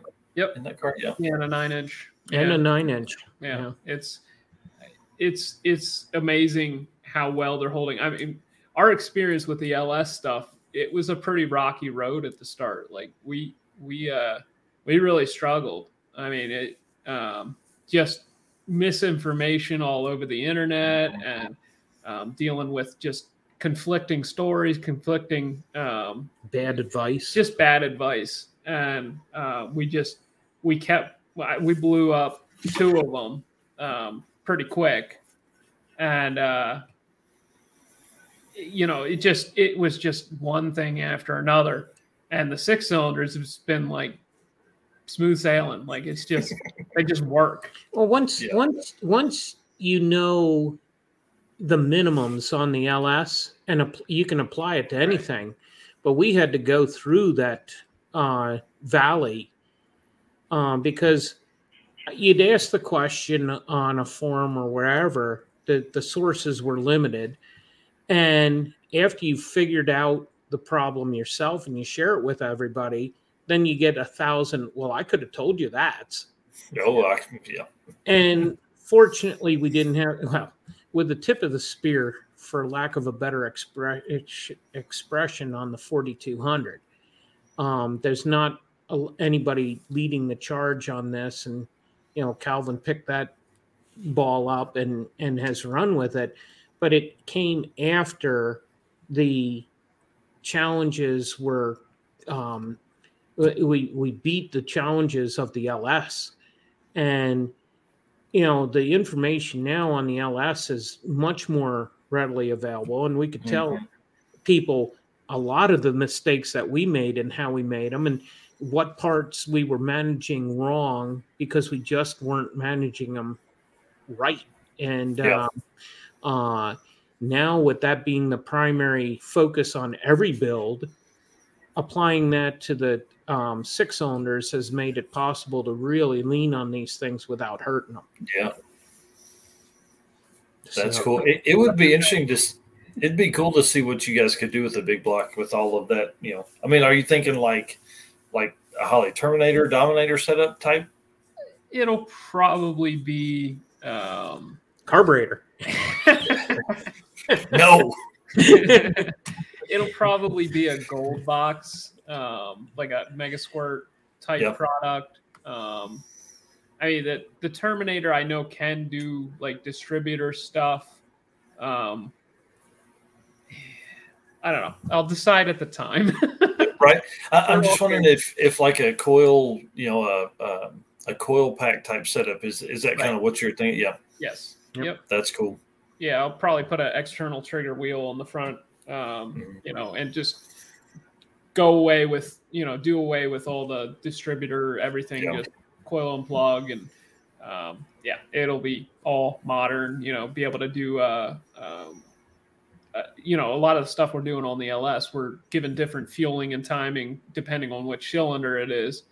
Wow. Um, just because they, you know, you can do that. Back cylinders uh, tend to get more airflow. So you, you just give them a little bit more fuel and take a little bit of timing out. And um, that seems to make them last longer. Yeah. Uh, So, you know, do that same sort of philosophy, um, except I think the big block intakes have a issue with the the corner cylinders. So, we, you know, whatever. We'll yeah. we'll figure it out when it get, we get there. But, you know, you look at the modern materials that are used on the L S connecting rods, you know, the forged powdered metal. And, um, you know, big block actually had like a forged steel rod. You know, it, I have to believe that that is stronger. Uh, yeah, and you know, just the the whole stock bottom end philosophy of don't give it a lot of timing at lower R P M, just get it to make power up in the higher R P M range. Yeah. You know, every engine has a torque limit, so just make that torque at as high of an R P M as you can. Um, you know, just applying that. You know, that's a Honda thing. You know, mm-hmm. that's what the Honda guys figured out. You know, hey, if we kind of ramp the timing in over R P M, it, you know, they tend to hold together a little better. Right. You know, applying all the modern tuning philosophies onto an old engine. I'd, I'd love to do that. You know, you know, it may not be a big block, it may be something crazy, you know, who mm-hmm. knows? Um, it just, I want it to be old, and I want people like, you know, Matt drives me nuts. Matt Mechanics, when he's like, oh, those big blocks, they're junk. You know, I'm like, but they're not. They're not. Like, you stick a turbo on that, it's going to make power. Yeah. Well, and, you know, you start looking at, you know, again, you go back to uh, saying uh, the chemical pump from early, how much yep. can how much chemical can, can you flow through it? I mean, a really high-flowing, you know, L S head is, is about the same as a high-flowing big block head. I mean, like, like you, you just have more inches with the big yeah. block. You can put more in there. So, yeah. Plus, yeah. I, I don't know. I like the firing order, the sound, you know, if you compare the sound of a L S, you know, which has a different firing order than like a small block or a big block, mm-hmm. they just sound better. The, the, the older, yeah. you know, the big blocks and the small blocks, they just sound better. They just have a better yeah. idle. They just have a different crack. They have a different sound to them. And so the, the sound of a big block with a turbo, I just, you know, I'm a sound guy. I, I like the, yeah. that's why the six cylinders even happened. You know, it was just like, you know, L S makes still makes a lot more sense. I mean, as we push these six cylinders more and more, it's like, I don't know, these are actually pretty capable. Like, you, yeah. I almost like, you know, it, if you put them next to the L S, they're actually, I don't know, they're pretty close. You know, well, I mean, like, like, like, let's be honest, like seven hundred wheel. That's a bunch. Yeah. That's a lot of power. Everybody are still poo-pooing the thing. I don't think they'll gain the respect that they deserve until you break the eight hundred mark. Yeah. yeah. And if we, we do that with a stock bottom end, obviously you'll see it on the video. But yeah. uh, uh, at some point, even the Barra guys got to stop complaining. yeah.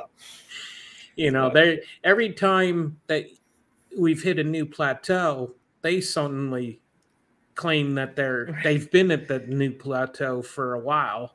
Mm. And at some point they're going to run out of that op, you know, that, yep. that, that, that, that's going to catch up. Yep. And, yep. um, you know, there's Richard Holdener, Holdener um, did five fifty with his, and he was not leaning on the thing. He applied some of the past lessons that he had um, mm-hmm. learned, camshaft timing and other things to it.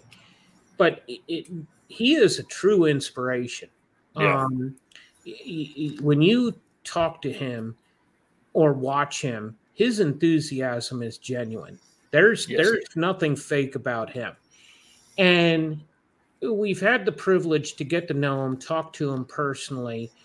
We we have gone in a different direction on certain things just based on what our thoughts were, and we had the opportunity to test them out, and they, they bared fruit. And um, it's been a lot of fun to get uh, his acknowledgement each time a video comes out. He he, he will pop a uh, a comment, you know, mm-hmm. and, and you can tell he's enjoying the fact that we're we're we're seeing this success, and we're forcing some thinking to be very different than uh, the conventional thought. And that that's that's a lot of fun. It goes back to the, you know, the what initiated the conversation. What what engine are we going to do next? And and you know, whether it's at some point a um, Coyote engine may make sense. Coyote, yeah. yeah, Coyote. But the cost is so restrictive right now. Yeah. But a dual V V T V eight, how cool would that be? Yeah, and they sound amazing through turbos. They they do. And, you know, that's not next, but I... I the flat planes, I'm not. Yeah. I, I, you know, I, is it is it the five point five if they ever become affordable from yeah. G M? Who, who knows what the future is going to be? But, you know, we're going to find something that's fun, and you know, the ultimate goal is as much power as we can get out of them. And, you know, this is fun. Yeah. Oh, man, I, I love it. Um, do you think, like, how how many people are messing with the forty-two hundred? A lot more than you would think. Um, there's a lot of guys in um, off-roading that are putting them into Jeeps. There's a lot of guys that are um, – putting them into street rods. When I was at a recent event, I was surprised at how many of the, the long, skinny, hooded vehicles have a forty-two hundred in them. But you don't see them being used on the performance level. Why it, that's not widespread. I think everybody's waiting to see where this goes. And there's a lot of manufacturers and other folks that are Uh, contacting Calvin on a regular basis that uh, uh, we know that people are paying attention. And if this thing turns out to be a, a go-to option, there's a lot of people who want this to happen. So yeah. it it um, the, the answer to your question is not a lot in the areas where we're focused, but there's a lot more out there than people realize. Yeah, I mean, it's probably Richard Holdener and us as far as like pushing wow. the envelope. The envelope. Yeah, yeah. I that's mean, pretty cool. There was some pretty heavy development in like two thousand five. You know, the um, the self racing guys. You know, that's kind of what inspired me to get into the forty-two hundred was um, Drag Week. Um, the very first Drag Week, there was a Vortec forty-two hundred powered Uh, station wagon, Nova station wagon, with a um, uh, big eighty millimeter turbo, and it ran a eight sixty-two at like one hundred fifty wow. miles an hour. They cheated. They towed the car between an event and tried to sneak sneak through it, and um, unfortunately they were caught. Well, I guess fortunately they were caught. Um, yeah. Um, you know, obviously I don't condone cheating. Um, yeah, especially that kind of cheating. Dang it, drive right. it. Yeah, well, yeah. Um, and, uh, you know, they they kind of, it, it's funny, you can watch some of the Drag Week videos and they'll kind of like, uh, you know, they'll say, oh, we've had pretty good luck with cheating. And then, you know, somebody from the crowd will be, not since Cunningham, you know, that was, yeah. But uh, so, you know, they kind of inspired a lot of development there, but um, they were very secretive about how they did what they did. They didn't share any details. They just, you know, the the line they used in their the one article about the car was uh, they paid a lot of money for uh, this development and uh, they have the rights to it or something like that. You know, it was just like, you know, they they paid for it and, you know, it's theirs to share and, you know, nobody else's business. And, you know, oh my gosh. Yeah. Whereas we're like the complete opposite. It's like, you know, every, we try to share as much as yeah. we can and um, try, you know, the more people that get into it, the more, you know, we have an opportunity to create a aftermarket and yeah. I can't afford a fifty thousand dollars um, R and D, you know, yeah. to develop parts for this. But if we can get enough people interested, then maybe Holly will uh, yeah. take that, you know, plunge and, uh, you know, help us all. Yeah. Yeah. That'd be great. Um, The the Wraith here on YouTube says, uh, I'm, yeah. I'm late. Has anyone asked Calvin what he thinks a stock sleeve forged forty-two hundred is capable of? I mean, he's, he's one of the regular commenters. He, uh, um, good to see him there. Um, I would think a thousand, um, probably maybe twelve hundred. Um, it, a lot of what I, you know, I, I've been able to, you know, the forty-two hundred is very popular in, Uh, competition eliminator. It's a class run in N H R A. And uh, what they do is they're using factory blocks and factory crankshafts with uh, aluminum rods and uh, forged pistons. Mm. And they're spinning these things to ten thousand R P M and they make wow. six hundred fifty horsepower naturally aspirated. Um, Jeez. Yes, from a two hundred fifty-four cubic inch engine. That's um, awesome.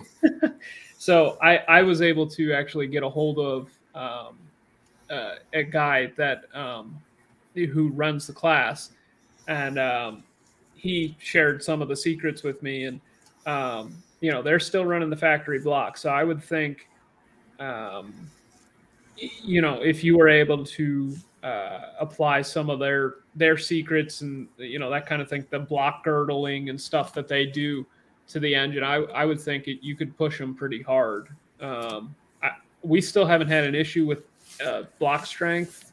So I, I'm, they do a lot of preventative stuff that, you know, I'm like, I don't know, until we see a problem, I'm not going to, yeah, you know, I'm not going to go down that road. But there's a lot of Uh, stuff that you can do that we're not doing yet, and we haven't had any issues. So it, I don't know. There's there's lots of room for improvement. You know, we'll we'll see as time goes on. That's one awesome. Of the, one of the biggest problems that we do know is how much windage there is in the bottom of the engine, and you know, short of a sh- short stroke crank being available for them, that's going to be the biggest limit. Is yeah. what is that crankshaft doing to everything else, as opposed to how strong the block is? The, yeah. that, it's a four-inch crank. Yeah. That's and a, it's that's, it's just down there. Just it, it it's it the ventilation that G M put into the block to try and get uh, the oil out of the head because of the amount of um, turbulence in the bottom end. The The way that they vented some of the things, you you can tell they were very aware that this was a major issue. And at the high boost levels, we've seen some spark blowout and oil gets going into places where you don't want it. And um, uh, as we continue to work on our program, focusing on spark, uh, doing more focus on some other things, you know, our next plateau that we think we're going to hit is going to be seven fifty. And then, you know, the next goal after that is going to be, can we get it to eight hundred? And you get you get a stock bottom end to eight hundred. There is nobody on the planet that's not going to, you know, take notice, head up out of the ditch and say, what? Yeah.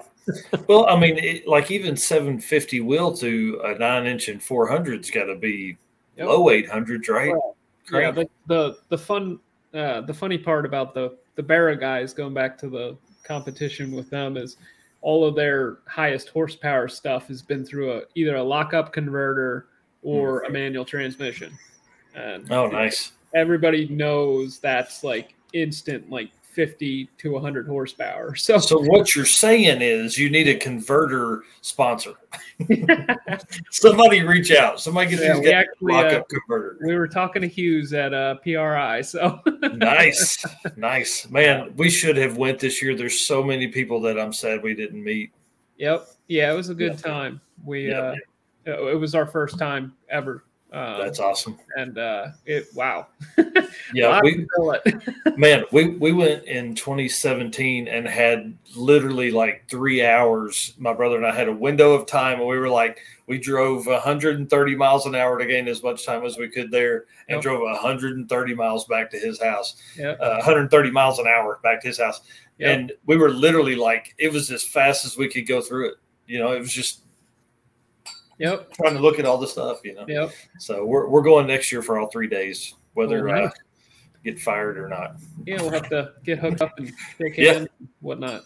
Yeah, for sure. Um, and then you guys had uh, hinted about some uh, maybe a trip to Blyville, Arkansas at some point in the future. Uh, if you end up there, listen, that's where I live. That's where I grew up. We'll yep. yeah, we'll go drink at some shitty bars or something if y'all are into that. If not, I'll show you some sketchy side streets that we used to do some street racing on. yeah, we, we, our desire, or my desire to get there is very strong. Um, the schedule may not let us get that done, but yep. if we can't get to Loring, we may end up shooting for the uh, October event. We've we've kind of in the last few days laid out some ske- tentative scheduling. Mm-hmm. And it doesn't look like we're going to make the April event. Gotcha.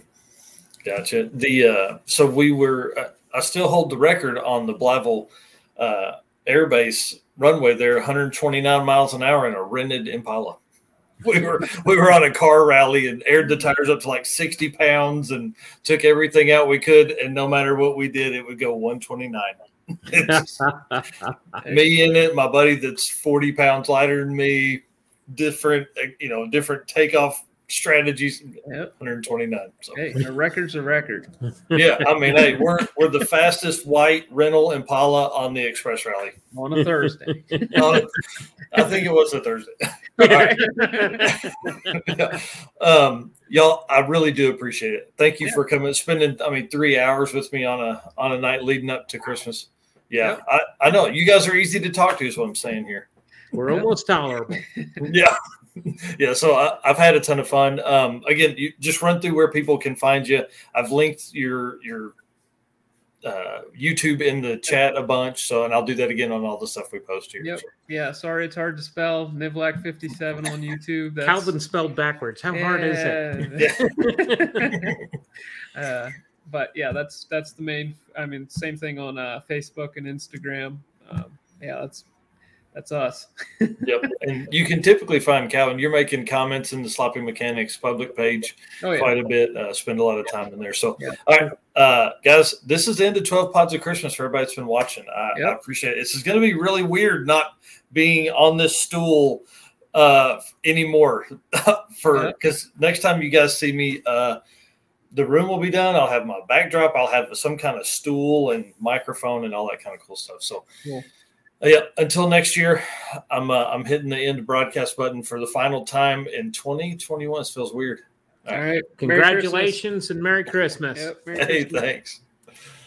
All right. Y'all, thank you.